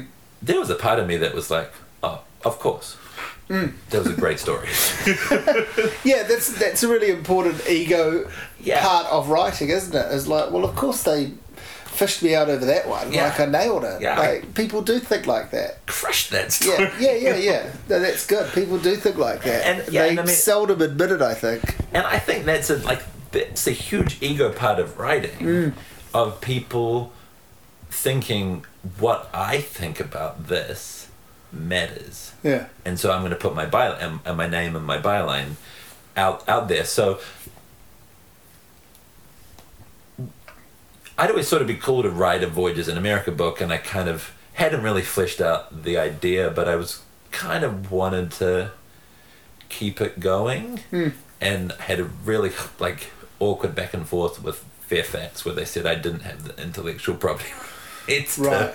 to, to to Voyages in America Yeah. which was kind of awkward. Yeah. But uh, like I pressed ahead with the Kickstarter anyway, and So how did that resolve? Did you just ignore them? and- um, they had. I just used it for the Kickstarter, and then they got in touch with me after the Kickstarter to kind of gently remind me that they owned it. they they owned it, Yeah. Which was a little bit confusing to me, just because. Are you going to start another voice? Yeah, yeah, yeah. in America blog, but um, I didn't really have a f- for. I'd imagined. Um, I really liked. I mean, I it, I can't say it was a huge inspiration for me to write, but I loved the book. Um, Bill Bryson's like notes from a big Yeah, yeah. country, or like Yeah. that. Something like that was always like I just. I thought Yeah, that book yeah, was yeah. like when I was twelve, it was like the funniest thing I'd ever yeah, read. yeah. And like I, Along with a few others of his, but yeah, yeah, exactly. or Like, there are a couple of real standouts. Pretty One Day by David Sedaris Yeah, or something yeah. that just just like something like that that I had in mind. Whimsical. Yeah, That's what you're going for. yeah. It's Mm. like uh, something that just choppable, Yeah. and then. uh, The Kickstarter was successful, and then I just remember thinking like all of these blogs aren't written in the same voice, Mm. like the time stamps out of date. This, if you just put a hundred of these together, it's gonna be a, like a Yeah, yeah. fucking mess. And then just thinking, um, God, the sad thing is it's been long enough now since I've looked at the book that I I can't remember the themes in in order. But just Mm. then, like like anything, any good ideas, it came to me in the shower of just Mm. like you know arriving, adjusting, complaining, like staying, Mm. and like just thinking of like six thing. And I always wanted to write some new material because like Mm. I I with anything like with crowdfunding or a Kickstarter, I was conscious about putting the most amount of effort and like original Yeah. stuff into it that And also, they cut you off before you were finished. Yeah. So, you know, like, you, just on a personal note, you did, you know, and, and again, this is a thing writers, freelance writers, journalists hopefully know or need to get their head around is you, you seldom get to wrap, you know, yeah unless unless you are that person that wants to write nine posts about gardening, you seldom get to wrap it up when you want to. Like, totally your your great idea that gets picked up in any kind of series just about always gets cut off before Yeah. you're finished. yeah yeah and it, it and so a little bit of that and a little bit of also like I get to combine my stuff material with like better Yeah. things than I would get to put in the yeah, yeah, yeah. I got to write about how sad it was to leave and like a Mm. little bit more like expressionistically a different format like Yeah. you know getting married and re- like the moment I realized I was staying and Yeah. being in America when like my uncle got crushed in one of the earthquakes and like so you got to kind of dive a little bit deeper and like Yeah. the like the personal material but And again, you've you've done all that work at, for the blog, setting yourself up as you know whatever sort of writer and, what, and also whatever sort of public personality attached to that. Like Yeah. there are followers of your blog that are like getting to know you through your blog, and they're Yeah. inter- and they're interested in that, which I think is like, um, you know, there's no way to say it without sounding slightly insincere and cliche, but actually trying to be completely earnest. That's really overwhelming and amazing that people give that Yeah. much of a shit about you, eh? Like that's what I've found. Like totally people that actually want to know what what's going on in my life Yeah. because I've given them little bird crumb, you know, bits, and then I'm like, fuck, you know. And I actually got complete strangers writing to me about the birth of my son. It was like, Yeah. In a weird way, it was not more meaningful, but it kind of hit me. You just expect it from friends and family. You Yeah. expect them to turn up with a gift and say congratulations, but when someone you've never actually met sends you a pretty heartfelt note or rings you, which I had a couple of people ring me, you know, um, and it's like, whoa, I had someone write me an email, a very long email, would have been a thousand, fifteen hundred words. yeah, They'd come across. I'd written a blog when I got married, just about the different hurdles of immigration and times when Mm. Lauren and I thought like, well, maybe this wouldn't work out, maybe it would. And she'd stumbled across that and wrote me a very like heart-rending fifteen hundred word email about this. Re- she was in New Zealand. Was a Mm. New Zealand girl who had a relationship with an American man that hadn't worked out, and had it was just this very personal, Mm. and I just it, it was almost like heart wrenching yeah, yeah, to read. It was I, I there's almost like no good response Yeah. you can have, and it's very like it's it's incredibly it's like crazy this touching. stuff. Yeah, yeah, It's incredibly touching, and at the same time, it's like it's almost there's no like that person just wants to be heard, Mm. and you're the only person they can think of. yeah, yeah, yeah. They, that they've, they've, they've decided you share an experience, you know, or a, you know, such like I wrote about. Um, what was it? The twentieth anniversary of Stevie Ray Vaughan's death. I wrote about you know how much he meant to me as a really young kid, discovering his music and being blown away by it, and I get a message like within a couple of days of writing that. I get a message from uh, his his girlfriend, his partner, the woman that was with him when he died, who was a Kiwi, and I knew I knew a little bit of the story about her. Um, she writes to me and she says, "Look, I don't really publicly talk about Stevie, and I don't really, you know, like, you know, I'm married and I've got kids and rah rah." rah. And I just wanted to contact you because you know you're from Wellington and that's where I grew up, and, and you know just reading this, you know, so I'm like, wow, that's pretty cool. So I write back to her and I go, blah blah blah. Uh, I don't know how long passes. Maybe, maybe it's a year, maybe a few months, and I get a message from her. I'm actually back in town. Would you like to meet? So we meet up, and we get talking, and she tells me the whole story of her life.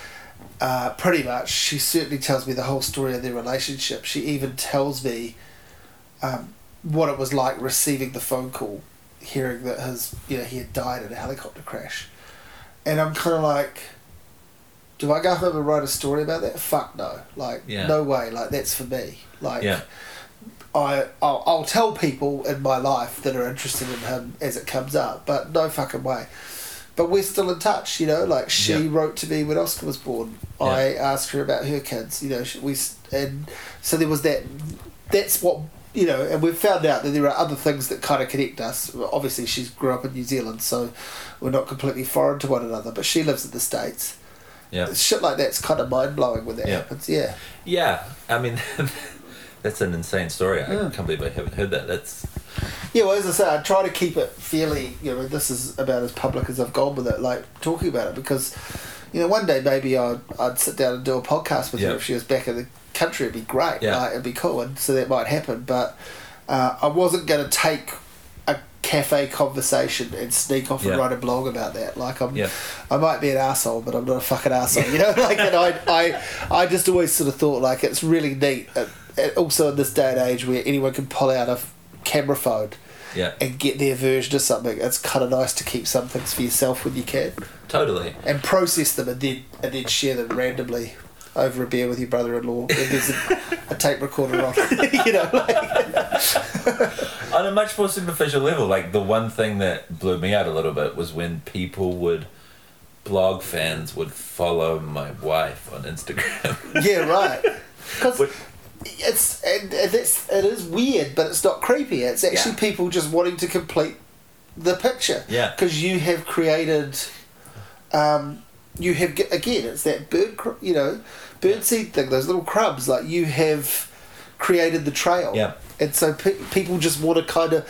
And now we can enable. We're so enabled. We can fill in little bits of those blanks ourselves. Yeah, yeah, yeah. I, I wrote a blog once about um, when I like settled in San Francisco and kind of a problem anyone faces of, as an adult moving to a new town and being like, how the fuck do I make friends? and like I wrote a post about that, um, and I got multiple emails and blog comments from being like, I uh, you know I have meet up with some expats every Wednesday at this at this bar, and it was like super touching. Makes me feel bad talking about it right now that the awkward writer in me was like, I'm not. I'm never going. yeah, yeah. Thanks. Like Yeah. I, I really appreciate it. So you put the book out, you get, you honour all your sort of various Kickstarter Yeah. agreements in as much as you can and as much as people follow up on them. You you send people their copies of the books. You you go about selling it into some shops. Yeah, I mean that was that whole book process was the hardest thing I've ever done and the most rewarding just in terms of the production everything that goes into that. because it was a real quality looking book and Yeah. and I and you know a lot of uh, you know I've done quite a few book reviews over the years and I also worked in a bookshop so I've seen a lot of Yeah. self-published books and some of them look pretty fucking hokey you know and this didn't this looked like the real Yeah. because because this is a self-published book Well, basically no, and that's I mean completely and that Yeah. was the the biggest consideration I had in mind mm. was I'm not I don't want this do to a look shit embarrassing, self-published book. Yeah. Is that like because that's what you have that faith in the content so you want to serve it correctly Yeah, and I mean my you know old friend John, who's the best man at my wedding. He's a designer. He yeah so you you, call I- in you call in some good favors yeah. He so and I mean. I I told him I'll give you a thousand bucks to do the design Yeah. on my book, and at that point it seemed like a good deal, but it's like until the best book design is just design you never see, Mm. but this you know because if a book designer is doing a good job when you're reading the book you're you're not going to notice anything. Yeah. But like there's like a million little things that Yeah, yeah. that and leading and kerning and paperweights and Mm. paper stock and all, all that kind of stuff. So i mean that was you know six months of pretty heady work and then the i mean I, the, the book's good and i'm proud of it. Yeah. I part of what got it into I managed to sell it into probably a dozen stores, which is each one of those dozen relationships is another Yeah. kind of door to kick down. Yeah. Um, was the I mean the design it looked it looked good so Yeah, people, yeah, yeah, yeah, people totally. I mean people judge a book yeah they do of course they do um, and so, you know, it got into Unity, which once was into Unity, I could say, well, this is in Unity, and like, Mm. um, and it, it, you know, one of the proudest things for me about the book was that it sold. Unity were re, were reordering it for like eighteen months, and Yeah. that, that was a good time. But the the week kind of the week it came out, I got maybe the week after I got laid off from. I was working as a tech reporter Mm. and so yeah so I, that kind of led back to freelancing and then kind of just considering What did you? What were your impressions when you? I'm interested to know about this because I had my own story with regard to my book, and I've talked to a couple of other people about it. Um, with albums as well as books, that what what were your first impressions when you saw the first finished copy? Did you find it quite hard to to look at it to feel good about it? i was like this is small Yeah, yeah. Is this? That's exactly it. Is Yeah. this what this all to? yeah like because it's a lot of years' work. Yeah. And especially in your case, like with that, because it's um, building on something that existed on another platform that had Yeah. X amount of time put into Yeah. it, but then you've also spent all of the marketing and design and publishing Yeah. time, which you know you're a self-publisher essentially, that you've created all these relationships, and you've written new material and you've edited it, and then Yeah. you've sent it out to get copy edited and blah Yeah. blah. But yeah, It's- my book turned up here and. Um, it's very the first copy of my book turned up here, and Katie said, I think she picked me up from work. Oscar was really little, and she said, you know, the books, the books here are so exciting, rah rah rah, and um, you know, I've had a look at it, and I can't remember quite why, but she dropped me home, and I think she had to go out somewhere, and uh, maybe Oscar was asleep, and I just saw it on the coffee table, and I kind of just couldn't touch it.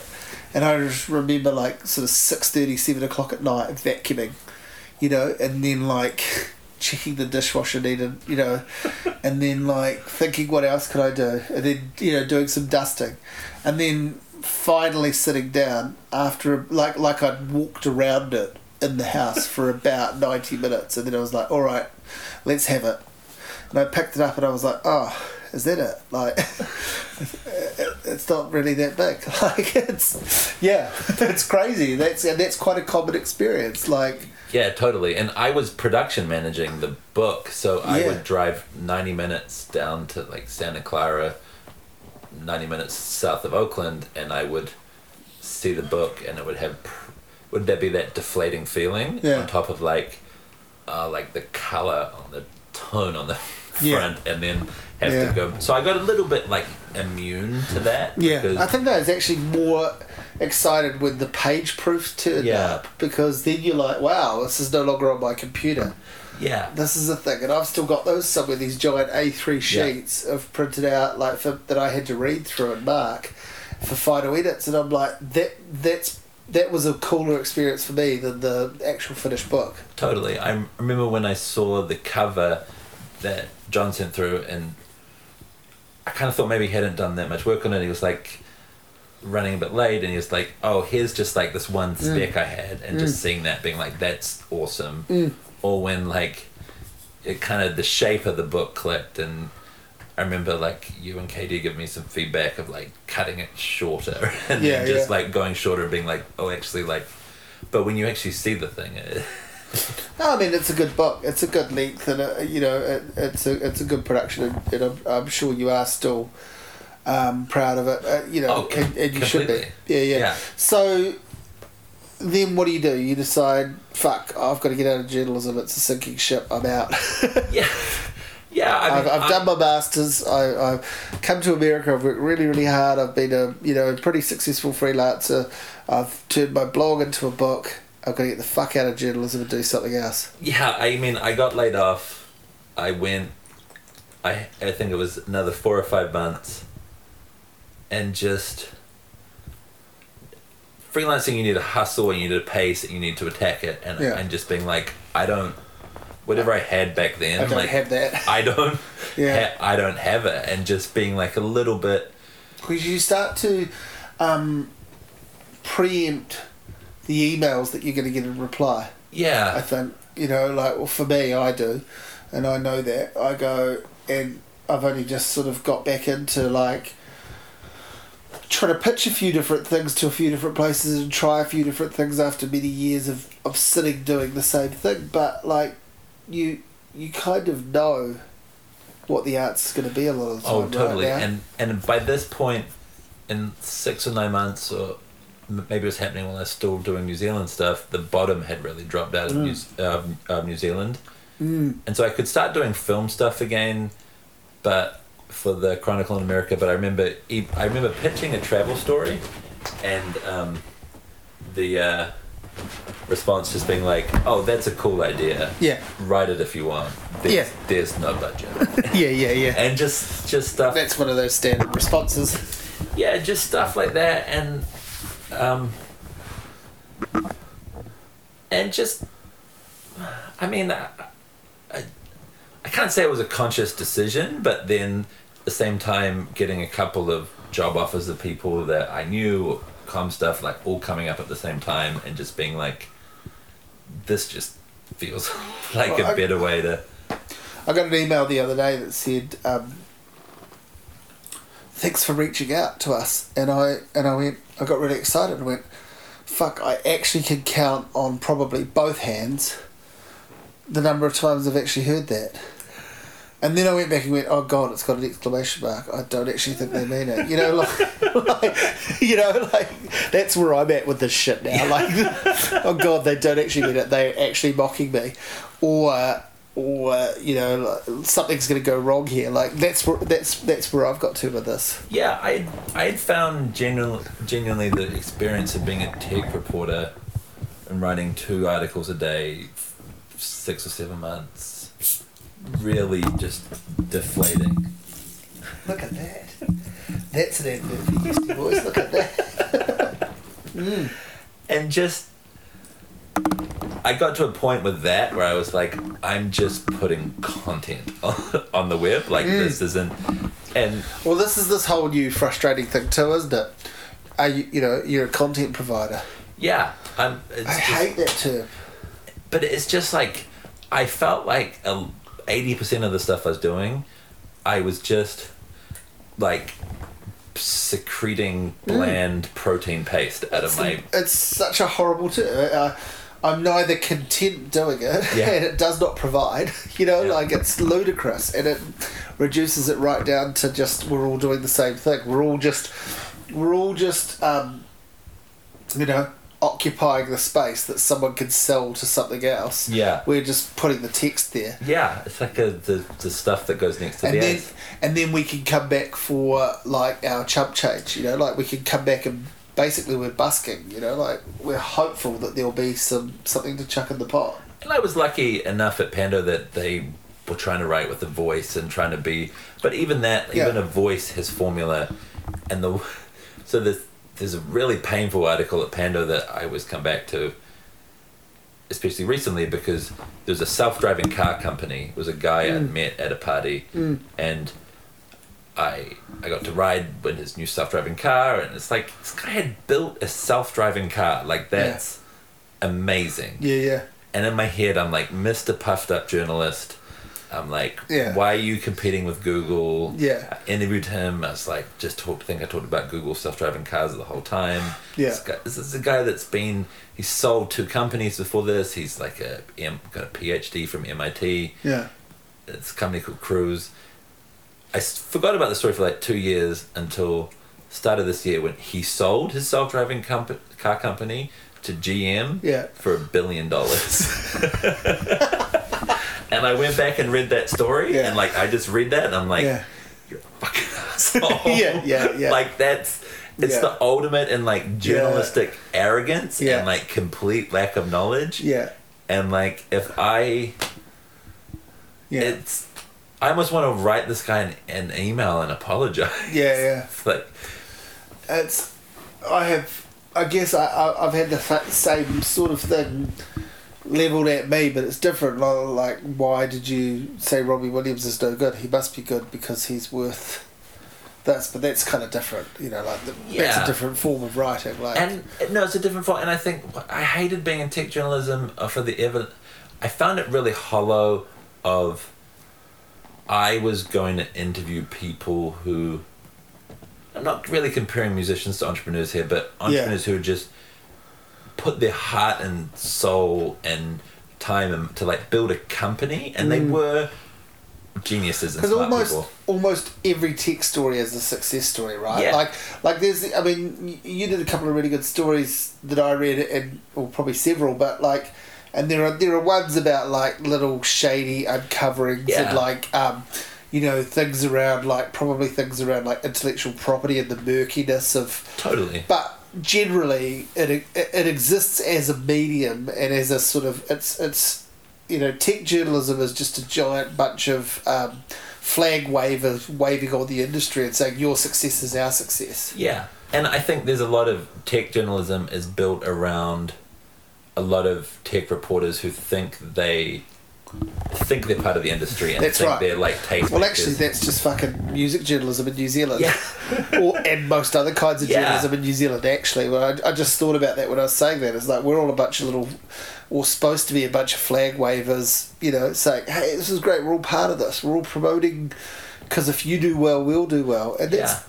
that's not really what it's about No, and a, a lot of tech journalism is access journalism of Yeah. people who, you know, a lot of tech scoops are just Yeah. a press release. yeah yeah yeah or news. sponsored content Yeah, of a kind yeah, yeah that is yeah, like yeah, you. yeah. It's just it, it, as long as a journalist plays nice, Yeah. they're gonna get the scoop and yeah continues kind of. even sponsored content is a murky term now. That's Yeah. not you know it's it's it's it's it's loaded and yet not unpacked correctly. you Yeah. know? yeah, And I think probably the difference is it, it's lot of tech entrepreneurs and musicians are probably both fueled on genius, on a different type of genius. Yeah, yeah, yeah. But the the creative musical genius is a little bit more ephemeral and Yeah. lot, there's a little bit more sitting around where Yeah. these the tech genius involves like 90 hour weeks and yeah, yeah.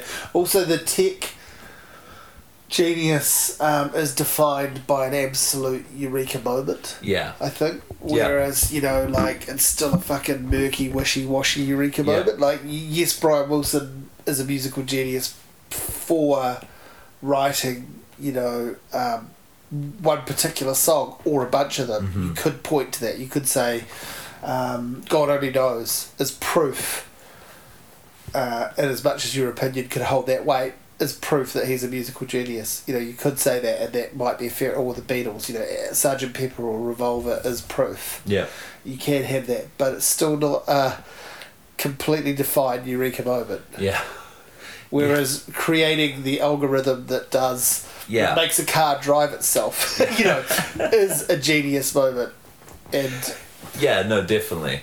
And it ends up being worth a billion dollars. Yeah. you know, and so but even it- if you don't like the guy or think that it doesn't. No, and he, I mean, he, the thing is, is like he was such a nice guy. Yeah, yeah, a- yeah. So just earnest and like so Yeah. like, and I just think about like what was it? Yeah, if, for him, if he read that story, he would have been like, I'm really pleased. I have very few moments where I can actually say, and maybe, maybe this speaks to what an absolute asshole I actually am, but I have very few moments where I go, fuck, I got that so wrong, I owe that person an apology. You know, like, I, I really don't. I don't owe Robbie Williams an apology. Like, he is a buffoon who put on a shit show. yeah, You know, like, that's that. It's simple. Like, there, I know that there are people who don't think that yeah, but they're fucking wrong. And I'm Yeah. happy to stand up and say they're wrong, and, and I was right in that instance. There's only been, you know, I think like, I don't know, calling Neil Finn out a couple of times, I did that really badly. Like, Yeah. there was. Uh, some of the things I said about him were probably accurate and fair enough, but I definitely got one thing really wrong where I basically accused him of um, feathering his own nest and putting money in his pocket when he was actually like, you know, raising money for charity. And what have I ever fucking done? you know, like he, not only that, he was putting on amazing shows that people here got to see that they Yeah. loved, and the money was all going to charity. And I just, I actually just had like a, a sort of desperate mind blank moment trying to condemn the guy for being a bit lazy and I used the wrong words and it just stuck and that's Yeah. always fucked me off. I've always Yeah. gone, man, you should have been better than that. Like, um, but I don't actually think I fucked it up too much beyond that. I think some of that's got to be because music is you're an you're an expert in music, in a, in a sense of Yeah. like, I mean, maybe not musicianship or every different It's type of of, Yeah, yeah, of, of music, but in something like tech. I don't know about product market fit and how Mm. Yeah. the self and so it's like you're And like how can you? yeah, yeah, you're yeah, like yeah, yeah. self-driving cars, hardware, like wearables, like all this different stuff, and like you're making these huge assumptions, and it's like Mm. really just kind of like a blind dick in space. Yeah. so you withdraw from journalism essentially, Yeah. but you jump the fence, as Yeah. all journalists are doing, Yeah. or will do, or have done. So you're working in PR, which Mm-hmm. has what? Some of the storytelling of journalism and none of the honesty, or, or like what? I don't what does it have? Well, I mean, it has a steady paycheck, so Steady it's paycheck. completely admirable for that alone. But I'm just wondering, what's the appeal for you outside of that? it's a completely different creative challenge, and it's all of it's many of the same skills Yeah, applied from a different angle of not like it's like how you're th- you're th- you're thinking from one concrete point of like what is the story and what is the message and what is interesting and Yeah. what is and how can we pump that outwards it's, it's sort of like incept you're trying to like incept journalists like Yeah, into yeah. your into your dream i mean it has been it's a huge transition i think any journalist has pr in their yeah, yeah. I was. I was going to say, in a, in, a, in a way, it, I mean, you talking about it that way and explaining that aspect of it. I mean, that's like that's a, a pure ideal of journalism. You know, or Yeah. one of, or at least some of the aspects Yeah. of it. You know, like that's actually quite sincere and pure and honest. Yeah, and it. I I mean, without throwing my company on on the fire. I mean, and you know, I've worked two PR jobs now. It's it's marketing and it's Yeah. selling something. Yeah, and this is where it gets yeah, where it gets ugly. where, where it gets Uh, yeah. gets gets murky. But it's Yeah. like I'm I'm working in this sales Mm. aspect, and it's like I'm trying to tell a concrete story, and it's like you you're always working to like what's the takeaway, what's the thing, what's the thing someone's gonna hold on to. Like I do, Mm. my CEO is like really great at like what's the when we're talking to reporter, it's like what's the quote that this. So it's like there's like salesmanship in that, but then you bring all of your journalism experience into that and Mm. like what I know how to talk to reporters. I know that like journalists get twelve hundred word press releases and and that are like auto sent to release to lists of fifteen hundred people and like so it's, you try and elevate yourself above that and you're like Yeah. I'm gonna I'm actually to think about the person I'm sending this to, and I'm to send a, a, a three sentence email, and I'm to. I'm not to say, "Oh, I enjoyed working with you on that," because I know that reporters mm. hate the idea of that they've worked with a PR person yeah, person, yeah, yeah.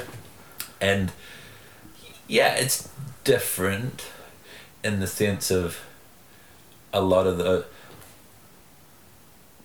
a lot of the pure ideals of story and truth are gone and you learn what to hold back and put in and what kind of speaks for itself and what you don't hmm. like what might negate from your case and leaving that away but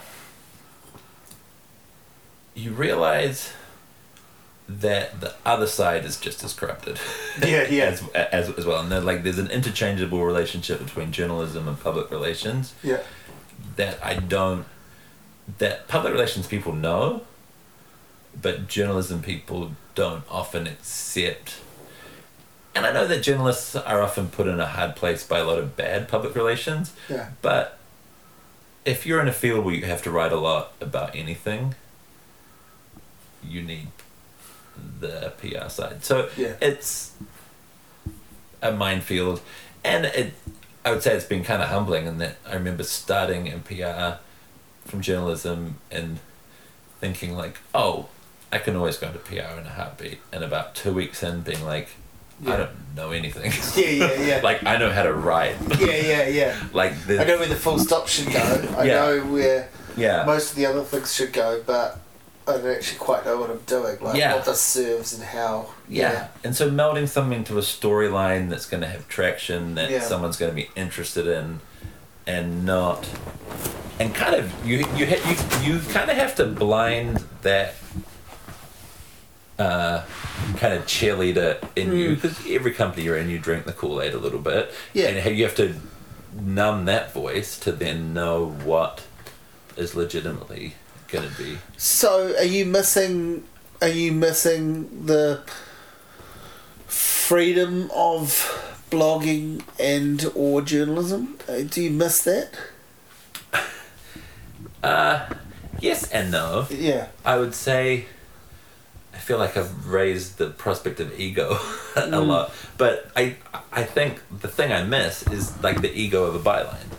Yeah, yeah. Of of of, of Yeah, you're a silent partner in all Yeah. these things now. Yeah, and again it's I worry it might make me sound like a jerk to say this, but like sometimes just shooting the shit and having an opinion on something and I'm just like part of me thinks like, oh my opinion doesn't Yeah. matter any I'm not going to publish any of these thoughts that I'm workshopping on these hapless Yeah, yeah. people Yeah. right right now, and so it's sort of you don't have that um, Mm. avenue to kind of put your thoughts in. Having a byline people recognise can kind of suck though. Yeah, yeah, You don't need to actually gesture towards me when I say that. I'm kind of, I'm sort of self-referencing. You know, you don't need to confirm that. But um, I, I, I miss, I, and then I do. I, you know, I miss the express. Of course, I miss the creative expression Yeah. and the community of it. Not enough that when I think about doing it again, that I've yeah, I was going to say the steady paycheck yeah, probably uh, the steady paycheck that's that's also probably more than you were earning helps yeah, make no, up for that, right? Like no, it that, helps. That, that that helps, and also just getting into into you know, I booked an interview with my CEO with like the Wall Street Journal, and just like getting Yeah, like there are you there are new wins and new strategic games Yeah. you're playing in Yeah. creative out outlets, but you know, I have probably once once or twice a week, or I'm always I, I think about you know a medium Yeah. post or or Yeah. something or you're tossing ideas around it's like something always did a short story course and play around with stuff but and so i thought And you haven't gone back to any of that yet? Like, you no haven't. and i i thought about it and i i thought i would and i still think i might but when i took my first job i thought and this is i've been in pr two years now Yeah. so i thought i'll keep freelancing Yeah. and then I thought, well, I don't want to just freelance a job I would have just done for money or keep something going that wasn't creatively rewarding just so I could say I was writing. So kind of holding out and waiting for something that I feel yeah. connected uh, connected to it. I just nothing's really kind of So let's talk. Um, maybe to wrap this up, let's talk Trump and what you hinted at at America where it's at now, and I want to do that, I guess, under the sort of vague idea of how you know what winning voyages in America coverage this could have been, Yeah. or something like that, and whether that whether as a coping mechanism for what you've just gone through as someone who lives in America, yeah. uh, also as an outsider in a sense who lives in America watching it, whether that might have been an interesting way to deal with what you have just gone through, and are still and are obviously still and currently and future going through. Yeah, and that's a really interesting question. And it's hard. It's just really def- like America's just deflated at the moment. Like it's a very like that day after the election. I felt it, and a lot of uh, people I know talked about it, so I knew I wasn't just imagining it. Of just like people just heads down, depressed. like it was just a very hollow day to be out on the streets, and like I remember talking to a friend of mine on election night, and we were a little bit drunk, and but him just saying like, you know, like I appreciate that like this is like far out and full on, but you don't really understand. Mm. Like we've been American forever. Forever. Like this is embarrassing to us, Yeah, and also just thinking like in the middle of Oakland. I feel so far away from like yeah, yeah, yeah. that and just thinking like part of me at the moment like Well, I keep thinking about that. We were in, we we came and visited you in the middle of the year, and went around some other places in America, and we were there. Like, in fact, when we were there, the I think you and I went to the Ghostbusters movie Yeah. and came back from that, and the news had just broken that Melania and yeah plagiarized uh, Michelle's speech.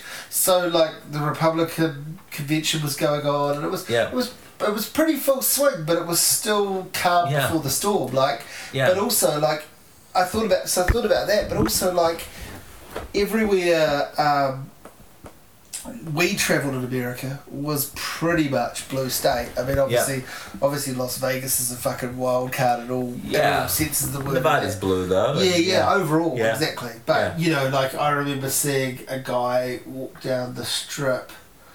Fuck, what did the T-shirt say? Like it was awful. Um, I can't remember. It was like he. It was basically a T-shirt he must have made himself, and it said something like, um, "I'm voting Trump."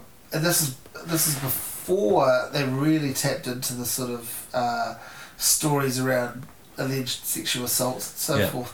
But it was like I'm I'm um, I'm voting Trump so I can lick all pussies or something. This guy, and uh, then there was another, you know, like that was Yeah. a T-shirt that we saw.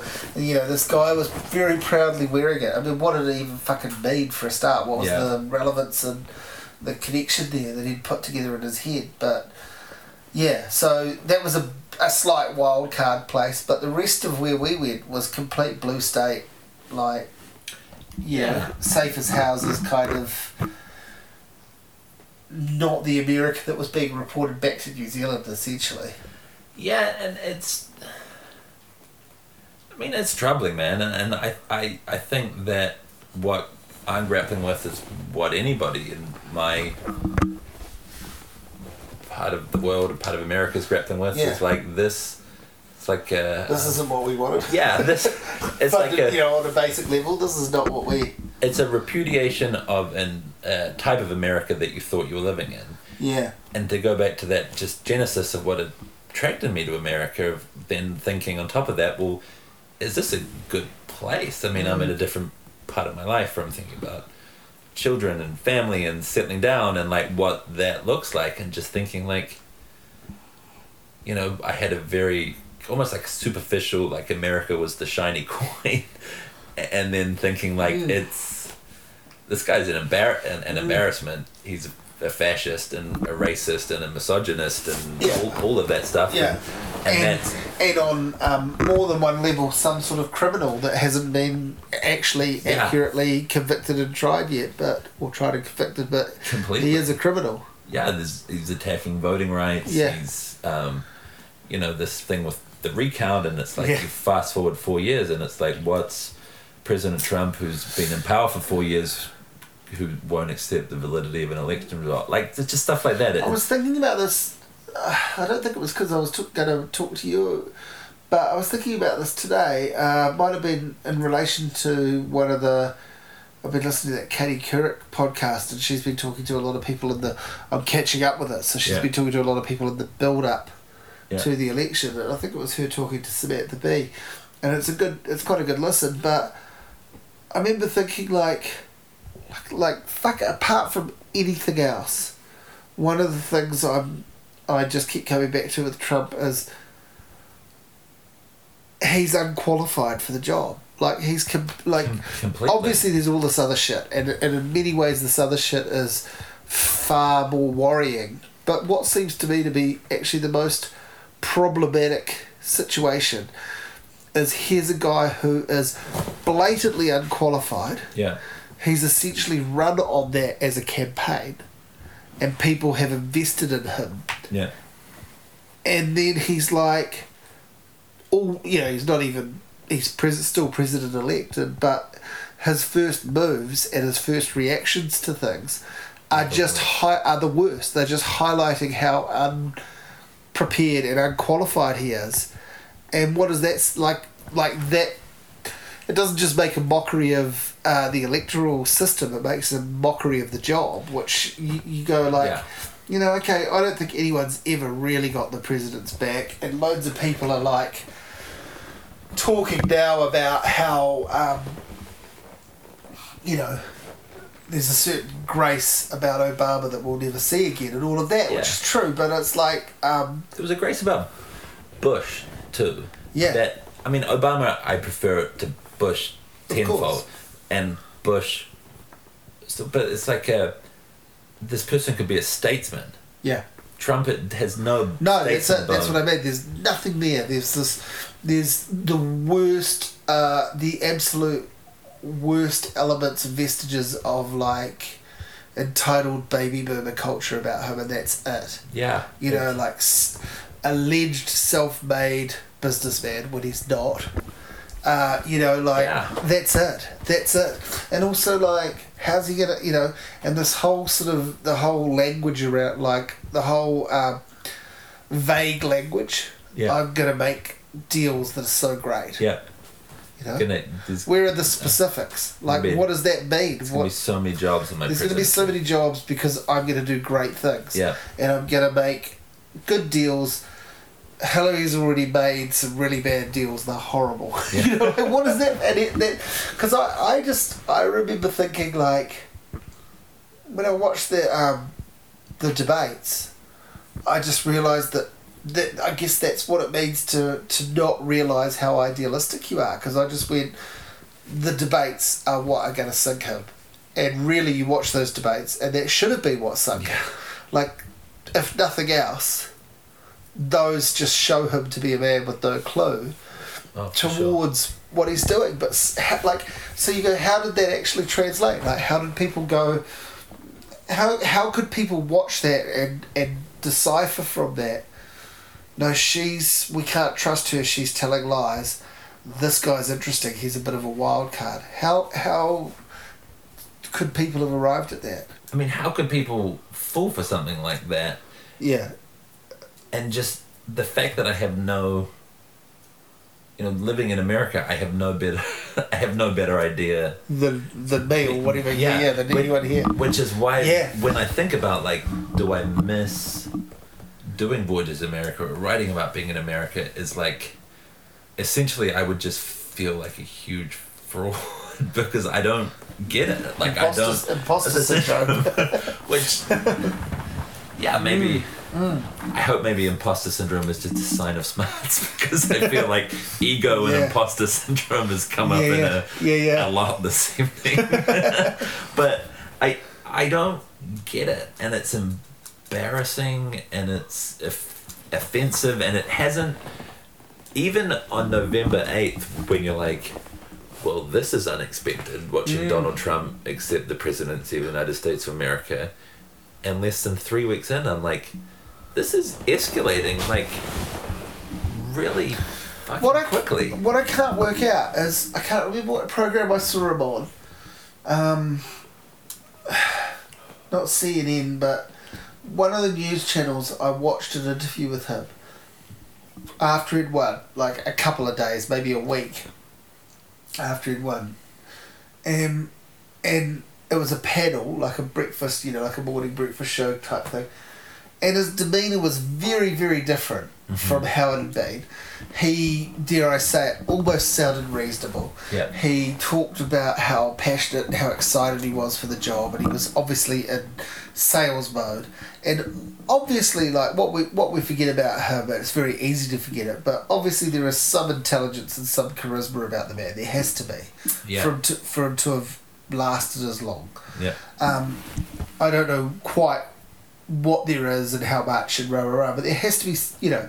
Um, but that mask that he put back on Mm-hmm. seemed to slip off very quickly when you see things like the Hamilton and SNL. You know, there was Yeah. that. I mean, it was just a meme, but it was a pretty good meme. That one that said, you know, this guy who was about to go and take down ISIS is currently locked in a battle with Saturday Night Live and the cast of Hamilton, and it was kind of like, yeah, that's how fucking absurd we've got really quickly. Like, Yeah, and like I can remember when Trump's campaign started and he was running is when there was like 18 Republicans in the field and he was running second to Jeb Bush yeah, on like 12% and him just standing up and being like I don't know how I'm running second to Jeb Bush. He's a loser. And it's like kind of being like yeah. you get the at that point I was like You like get the cavalier. Yeah, sort of, I was like yeah. this is classic. Yeah, yeah.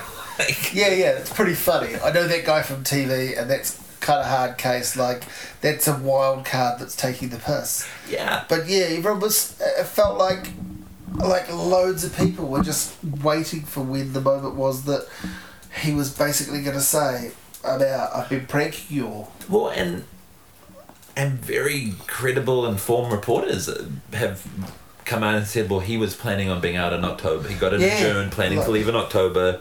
He was going to hand all of his support over to Chris Christie. Didn't happen. Is it was almost like a joke that has Yeah. gone too far. too far that he was I, I sort of imagined it I remember when we when we left the States I remember in August early August I remember thinking this is all and I don't know if I uh, talked about it with you or anyone else there but I just remember thinking uh, and saying it to someone when I got back this is all a joke and the whole plan is that he's basically going to leverage a new reality TV show out Yeah. of this you know, like the the apprentices have done brand. This is going to be the new brand. Is going to be. I Yeah. could have been president, but I chose not to be, kind of thing. Like in whatever format that takes, that's going to be the thing. that's what it felt Yeah, like. I mean, and that would have been that would have been dark, but better. Yeah, exactly. like than than what Than than what we got, and now it's like there are all these norms being shattered like every day from him saying, well, maybe I don't have to put my businesses in a blind trust. Maybe Yeah. the president of the United States can run businesses at the same time. Yeah. To the Breitbart guy being his chief strategist. Yeah. To all this stuff. So I will put them in a blind trust, but I'll put my kids in charge of them, and then they'll also work for me yeah. with White House duties as well. Yeah. you know, which is essentially Yeah. like no blind trust. Yeah, to be oh my god, my after I got elected president of the United States of America, my business permit in Argentina suddenly got approved. Yeah, yeah, It's like yeah, people, and it just it, it's really dark to the one of the leading climate deniers being put in charge of the transition of the EPA or like Yeah, yeah, yeah. NASA's climate change research and bringing in like Christian fundamentalists Yeah. to be in charge of education. Yeah, and that's that's really horrible. And a lot of people bring up Nixon and impeachment, yeah. but My attitude from the from the announcement from the from the night of the election, and obviously I, I, I feel like, well, I'm just saying this to try and make myself feel better about the next four years. My attitude is somewhere in this first year, he'll be there'll be an, assassination attempt, which I, I'm not saying I want Yeah. that, but I just feel like there'll be that or impeachment, and the assassination attempt won't be successful, but it might be enough that he's re- sidelined from the job, I just and I feel like one of those two things is going to happen. I think that What a weird thing to even that is that is you know, a dark spe- thought. It is, but what a weird thing to even f- feel. A, you've got a right to speculate that, and that it might not be that far off. Like, I think what's horrifying though is how many Republicans tolerated Trump and how much they let slide on the basis that he's our guy. We want to. We yeah, we, don't wanna win. him, but we want to win. Yeah, he's our guy. yeah, therefore, and he's yeah, the best shot we've got. yeah, And so, what people maybe overlook overlook about impeachment is you need to be impeached by your Congress. yeah, and I don't think a Republican Congress or Senate is going to impeach Donald Trump. Mm. So that's probably not going to happen. And unless uh, America finds a hidden bipartisan moral backbone Mm. somewhere, that's probably not coming. And so, and it's amazing how quickly, just by being the president, how much of the shit he says is just normal or Yeah, treated yeah. as serious now. So I don't know. It's it's it's pretty crazy when you can say that all bets are off yeah, yeah, in yeah. the largest democracy in, in yeah, Earth, yeah, and it's pretty crazy when. And I know a lot of people feel this everywhere. It's like a lot of probably pundits and political journalists are like, I don't know anything because Donald Trump ran a back of the napkin campaign yeah. where there was a lot of things that was supposed- yeah, he, he threw in the bin ages ago. yeah, yeah, Yeah. he was winging it. yeah, A lot of the times, people were like that's going to end him. Yeah. It didn't. He, a lot of times, people like you've got to respect that. He's like I don't care. yeah, It didn't hurt him, yeah, and so he's shattered every norm yeah. in politics, and so I wouldn't know how to write about that, and I wouldn't know how to. I don't think anybody right now can equate in America that your existence is representative Mm. of anything, or that I could Yes. speak for American shame or embarrassment towards that. There's been some good journalism about Trump in the last few weeks. Yeah, no, definitely. But but one of the criticisms of that from kind of uh, what would I call them? Like not political extremists, but people who who you know whose argument is entirely um, no one was right for the job, so we're all doomed. But but um, there's been some criticism around the idea that even the good journalism is coming from places that helped, uh, whether they knew it or not, were quite arguably complicit in Trump's rise, yeah. if not his capture of the job, certainly in his rise. Yeah. Yeah, you've got to wonder. I think I think there is a problem in journalism when traditions of objectivity couldn't really cater to Trump. I remember listening to a, a podcast, the the run up in New York Times a political thing they were doing, and the host was running down everything that had to go into them using the word liar in a headline about Yeah. Donald Trump when he pretended that he just essentially never did the Obama birther stuff. Yeah, yeah. And it's like, and just thinking like, if that's a twelve-hour conversation, when like everyone in America is like, Yeah. oh, that guy who spent five years saying that Obama was Kenyan is now pretending he didn't do that. Yeah, yeah.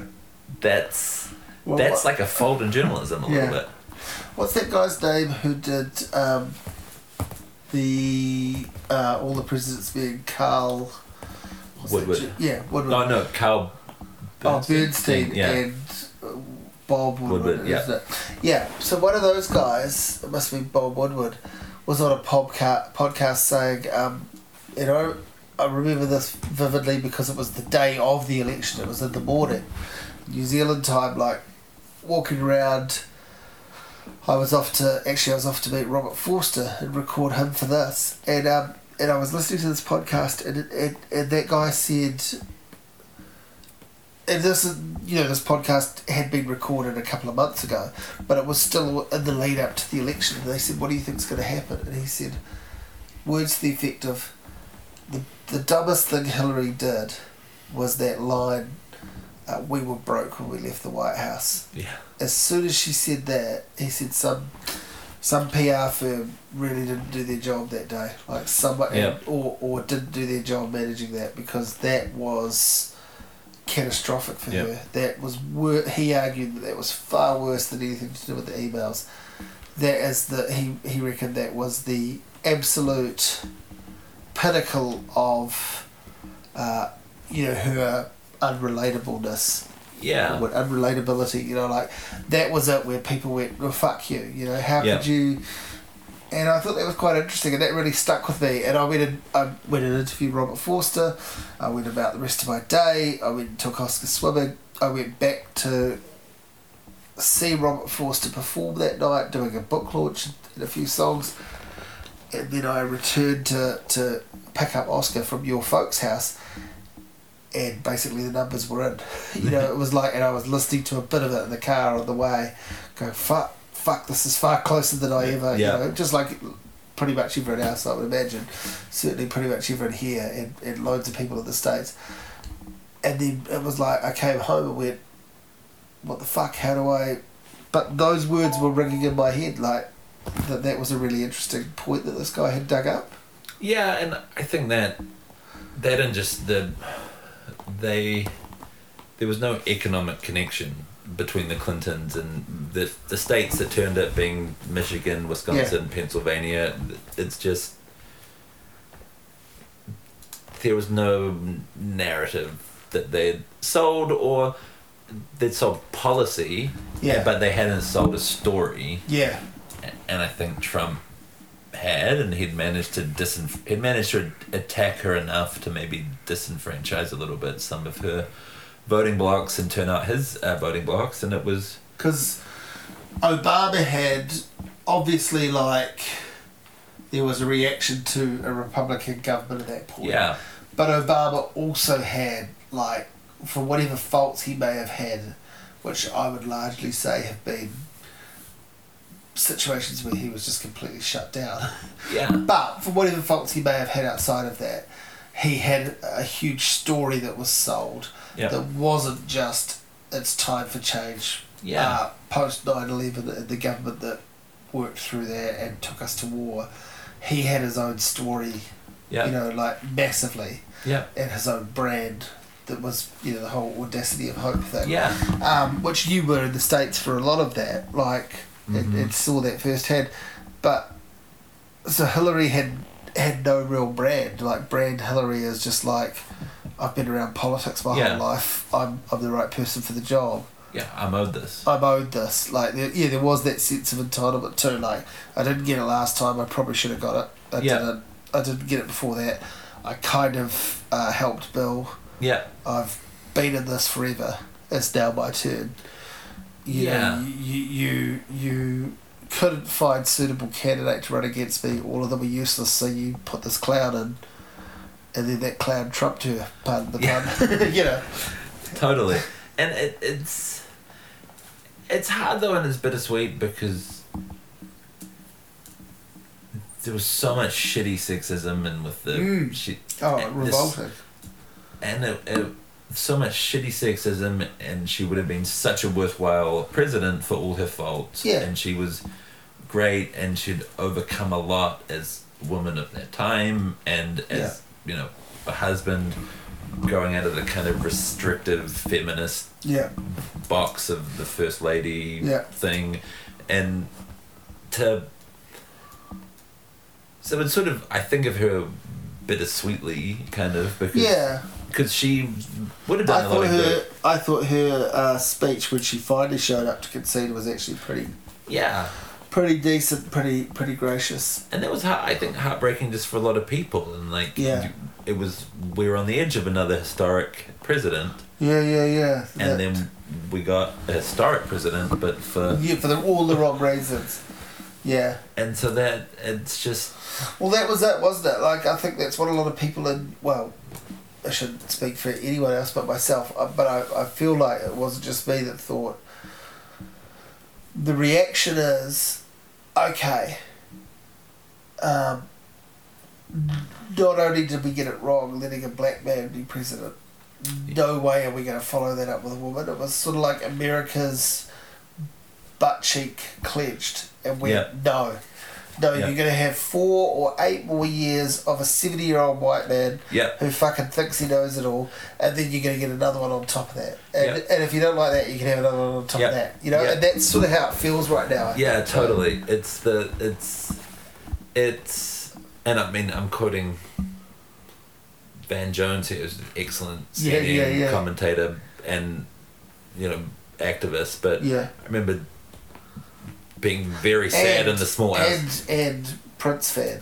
and Prince fan, which counts Yeah, for more than count. anything. Yeah, I yeah. remember being very sad and quite drunk in the small hours of Mm. election morning and watching him just say like this is like a white lash for Yes. like the Yeah, first black president. Like this is for and there's so many factors that went into Trump. So Yeah. it's not racism, but it is racism. It's not Yeah. education, but it is racism. It's not- but it, it's but it is education. but it is. Yeah, there's like all of Yeah. all- there's so many things went into it. Yeah. But so much of it is, and it goes into Brexit or whether like Yeah. Le Pen wins in France. It's like at the moment, it's just there's been so much change and so much globalization. It feels like people are just digging back in, and Hmm. and it was like we don't, we want yeah, like I said, we want a we want a white guy. Yeah. Yeah, that's what we want. And it's horrible. Like, it's. Uh, I mean, you have to kind of go, like, in our lifetime, this will be squashed. That's that's what I kind of. That's my hope now is going. This is actually silly old white people who've ruled the world for far too long in their dying days, and this is their absolute outreach of fear yeah, and and that it's it's you know might not be in a year or four years time. It might take eight or twelve, but this is gonna actually fucking die out. Like that's what I kind of feel. you hope. But uh, exactly, it is You- just kind of blind hope. you hope I think like uh what is the the Martin Luther King quote of like the arc of just of the, the arc of justice bends towards good or the right Yeah, side yeah, yeah. or and this is the first time where you could see like this isn't This is not going the right way. yeah yeah, yeah. this, yeah. this isn't and so what what comes on what comes on the other side of this Yeah. I, I don't I don't know and it, it's pretty scary it's it yeah and then you think and then selfishly you think I'm a white man Yeah, in San, in San Francisco yeah. so this luckily like I don't Mm. have to think or worry, but then you don't know like what, how does this Yeah, spread yeah. across America? What comes next, and then also just being an open-minded person who reads the news. It's like how can you how can you follow this and care about the world and your fellow man without being completely like heartbroken? Well, it's sort of like yeah, exactly. It's, it's like people's xenophobic fears of the '80s yeah, giving power to China and Russia is now being realised by you know yeah, this this unqualified, you know, bigoted buffoon. horrible bigot. Yeah, it's just weird, isn't it? It's.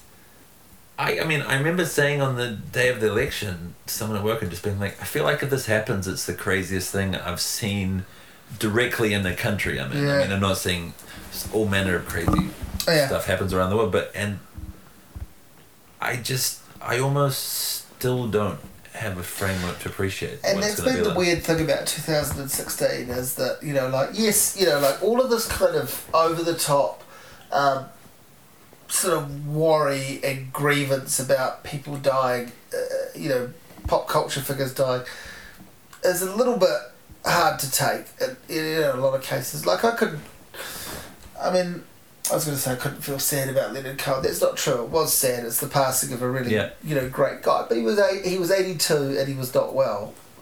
You know, for me, the great tragedy in pop culture this year has been the death of Prince because Yeah. we didn't know.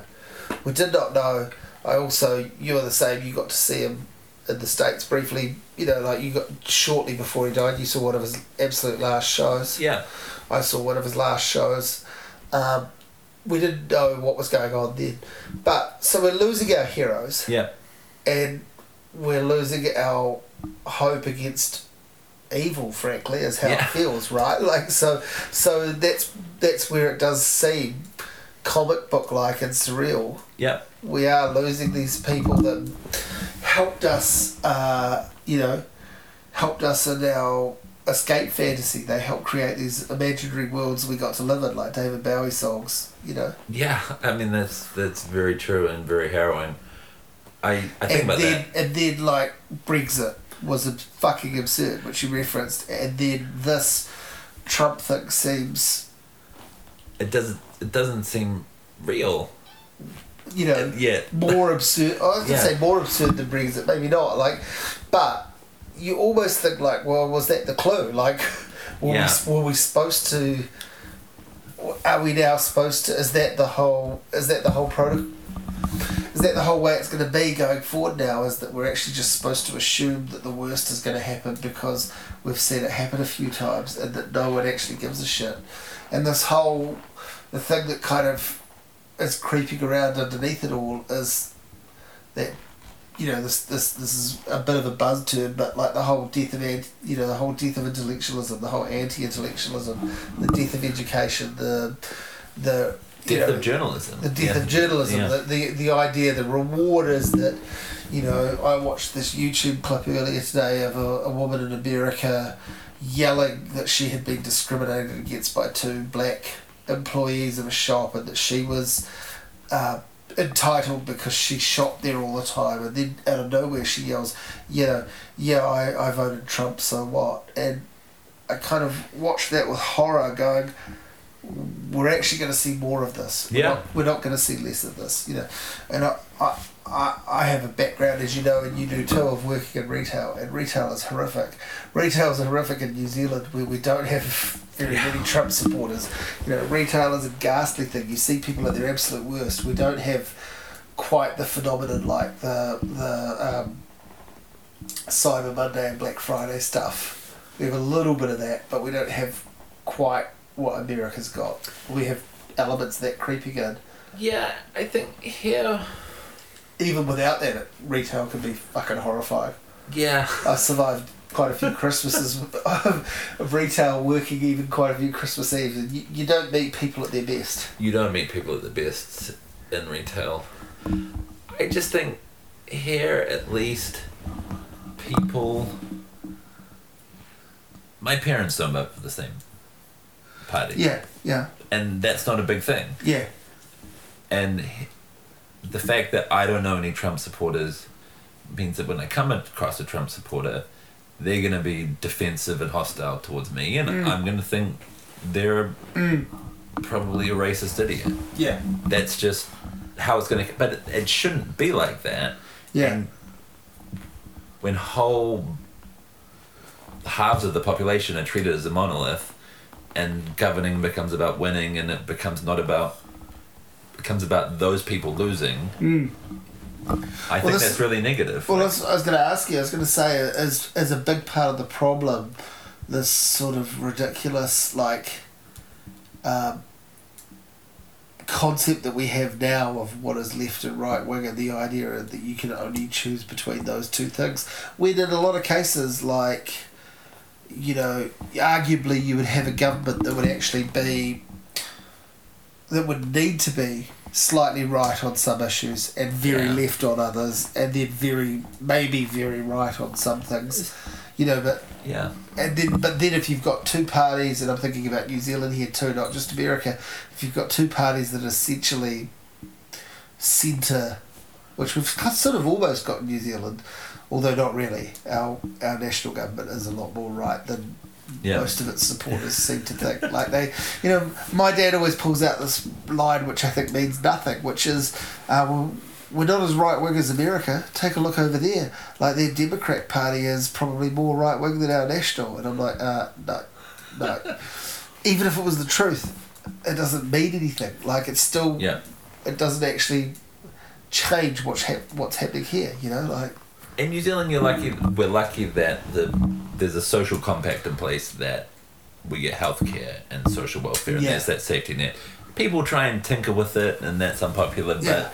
But more or less, people believe that stuff, and we're lucky that we don't have to go to war. yeah, So yeah, yeah. the Demo- Obama's probably right to the right of John Key on drone strikes, but Yeah.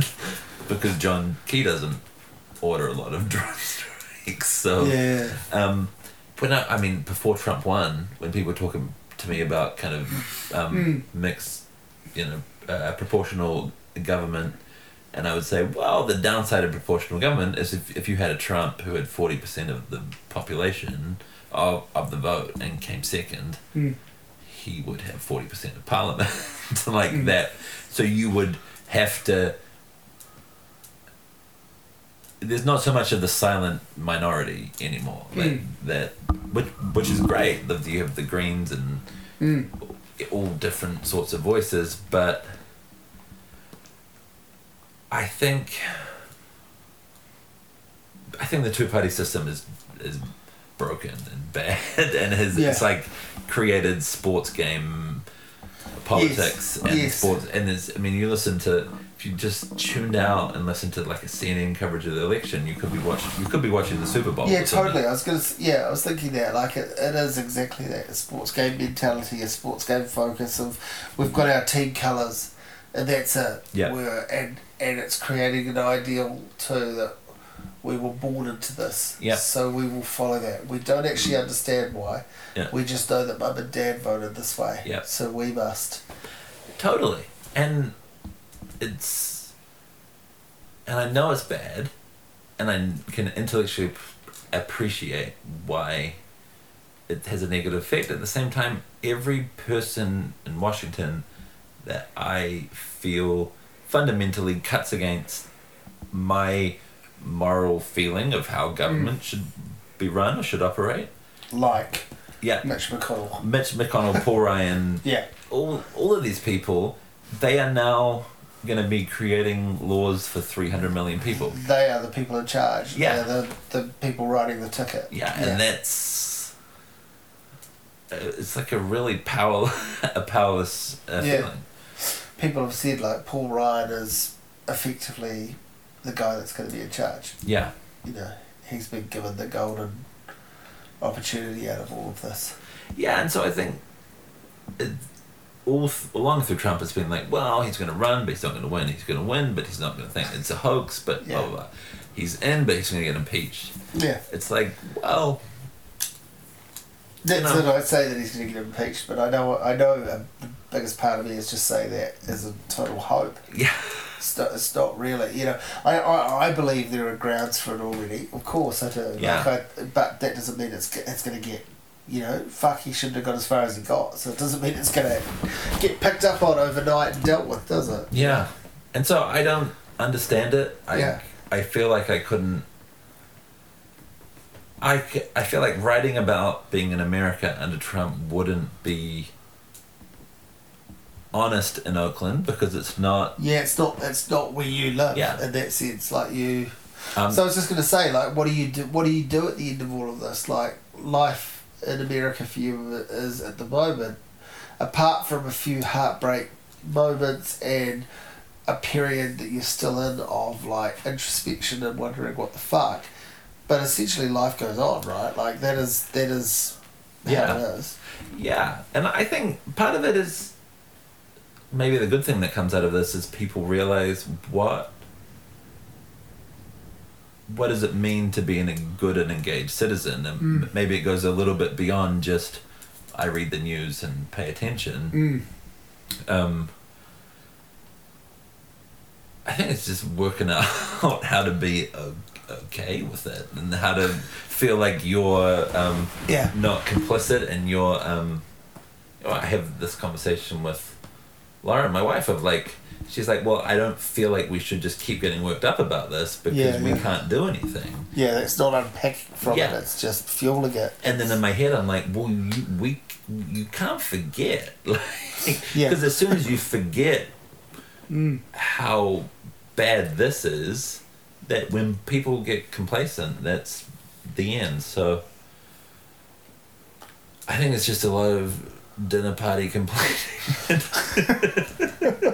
and yelling at the newspaper and Yeah. um, you know, And one mighty big uh, PR job, yeah, yeah, which you're, in a sense, correctly placed to assist with. yeah. you know, I mean, yeah. I'm not. I'm not entirely sure of the the glib humorous response. No, well, that's it. It's like, it's hard to be, isn't it? Like, you can put up that front for a while, and then all of a sudden it's like, It's not funny. it's yeah, actually not. yeah. It's it's it's like the worst. It is the darkest possible timeline in America. at Yeah, the yeah. moment. I had this, I had such a weird response to it. Like, the night of the election, I, I came home from, you know, all these good things had happened. I'd, I'd been out and about, I'd met Robert Forster, who's a hero, I'd talked to him, that was cool. I'd gone and watched him perform, you know, I'd hung out with Oscar, we'd had a great day, Katie was away, and so I was looking after him on my own, you know, and then he came back, you know, we came back, he went to bed, I sort of sat here and tuned into some of the news, and then I was like, what do we actually do with this? Like, what is this, you know? And I remember listening to, my first response was to put on the Drive By Truckers album, which I think is one of the absolute best albums of the year. And I actually started having these weird, like, quite irrational, I guess, thoughts where I was like, oh, the guys that drive by truckers are going to be so bummed out. Like, you know, like I was trying to be really, you know, but I really meant her. Like, I was like, man, those guys, like, everything that's on that album, the way they've constructed that album, it's so powerful and it's such a brilliant argument against Trump. And they're just going to be gutted. So I listened to that and then I was like, and then I, I, was, I started listening to Lucinda Williams. I hadn't heard her for a while, and and so I, you know, and I wrote this lo- sort of long-winded poem about like how, you know, all we've got, essentially the tone of it was like all we've got are these things like that that we believe in. You know, like you can listen to Lucinda Williams, you can listen to the Drive-By Truckers, you can, but at the end of the day, cunts are still running the world. You know, like, and that was, that's sort of what I wrote, and then you know, and then I posted it, and then a bunch of people went like, "Yeah, I haven't listened, listened to Lucinda for ages. She's really good." Actually, and someone said, "You know, some of her stuff's not that good," and I was like, "That's not really what this is about. like, you've kinda missed you've kind of missed the point. Like, she's fucking great, but also that's not really, you know." It's not really the Yeah. point. So then that kind of got me down, and I was like, "What do you fucking do about that?" I uh, got home because I still had my bag from being at work, so I had my headphones on me, and I got home about two in the morning, far too drunk for a Tuesday night, and I I had uh, bought cigarettes, which isn't my supposed to be Usual- your thing. Yeah, yeah. is supposed to be my thing, and I put on Bruce Springsteen's "Born in the USA."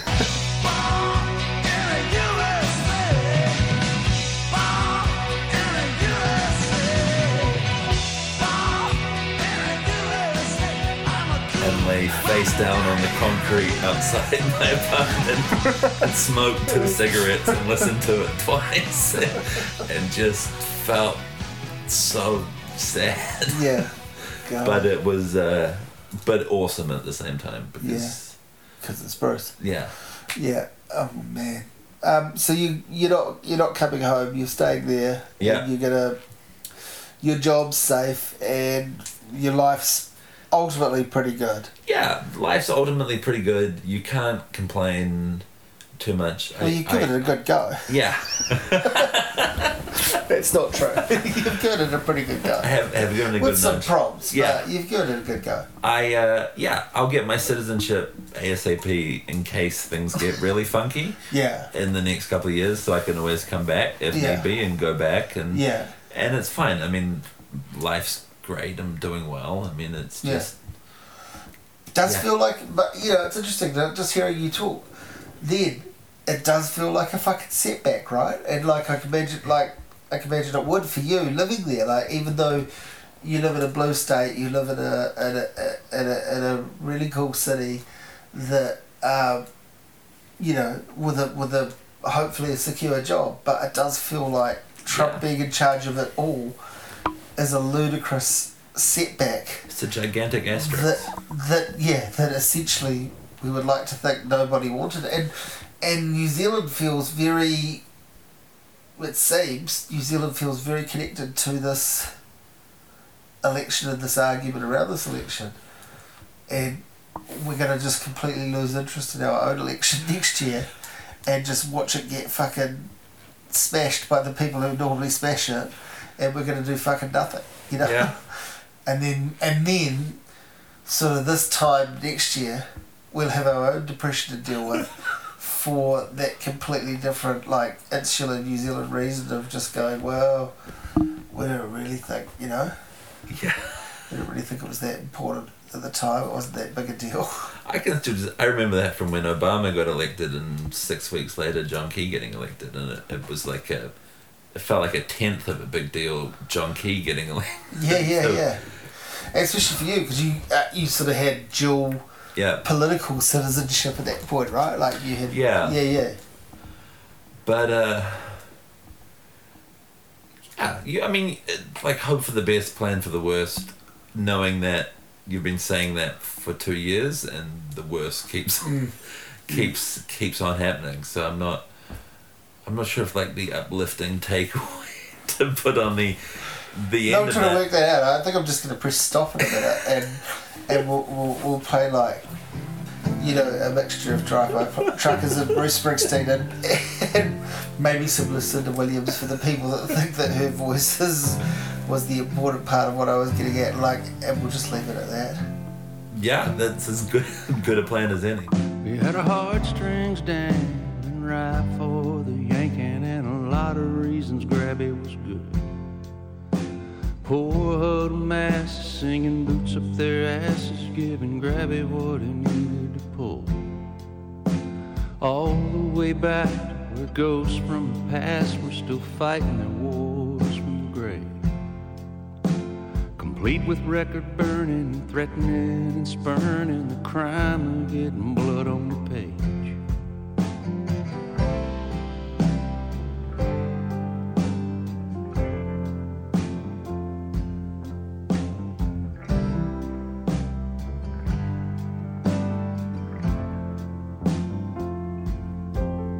Since the big one ended, we'd been mostly pretending we'd have had the same gumption and grit as the greatest among us. When harm came upon us, we wouldn't hesitate to defend.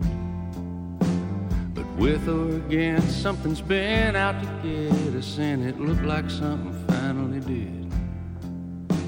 No nobler cause in our lifetime for setting our sails to the wind.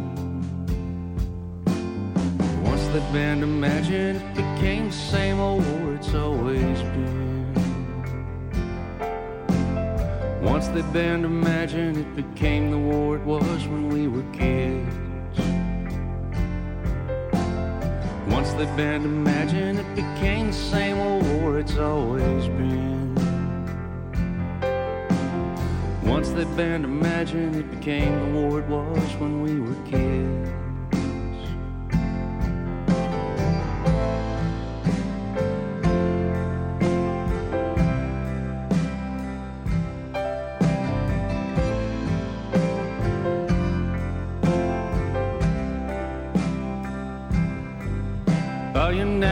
Have you ever been in cahoots with the notion that people could change?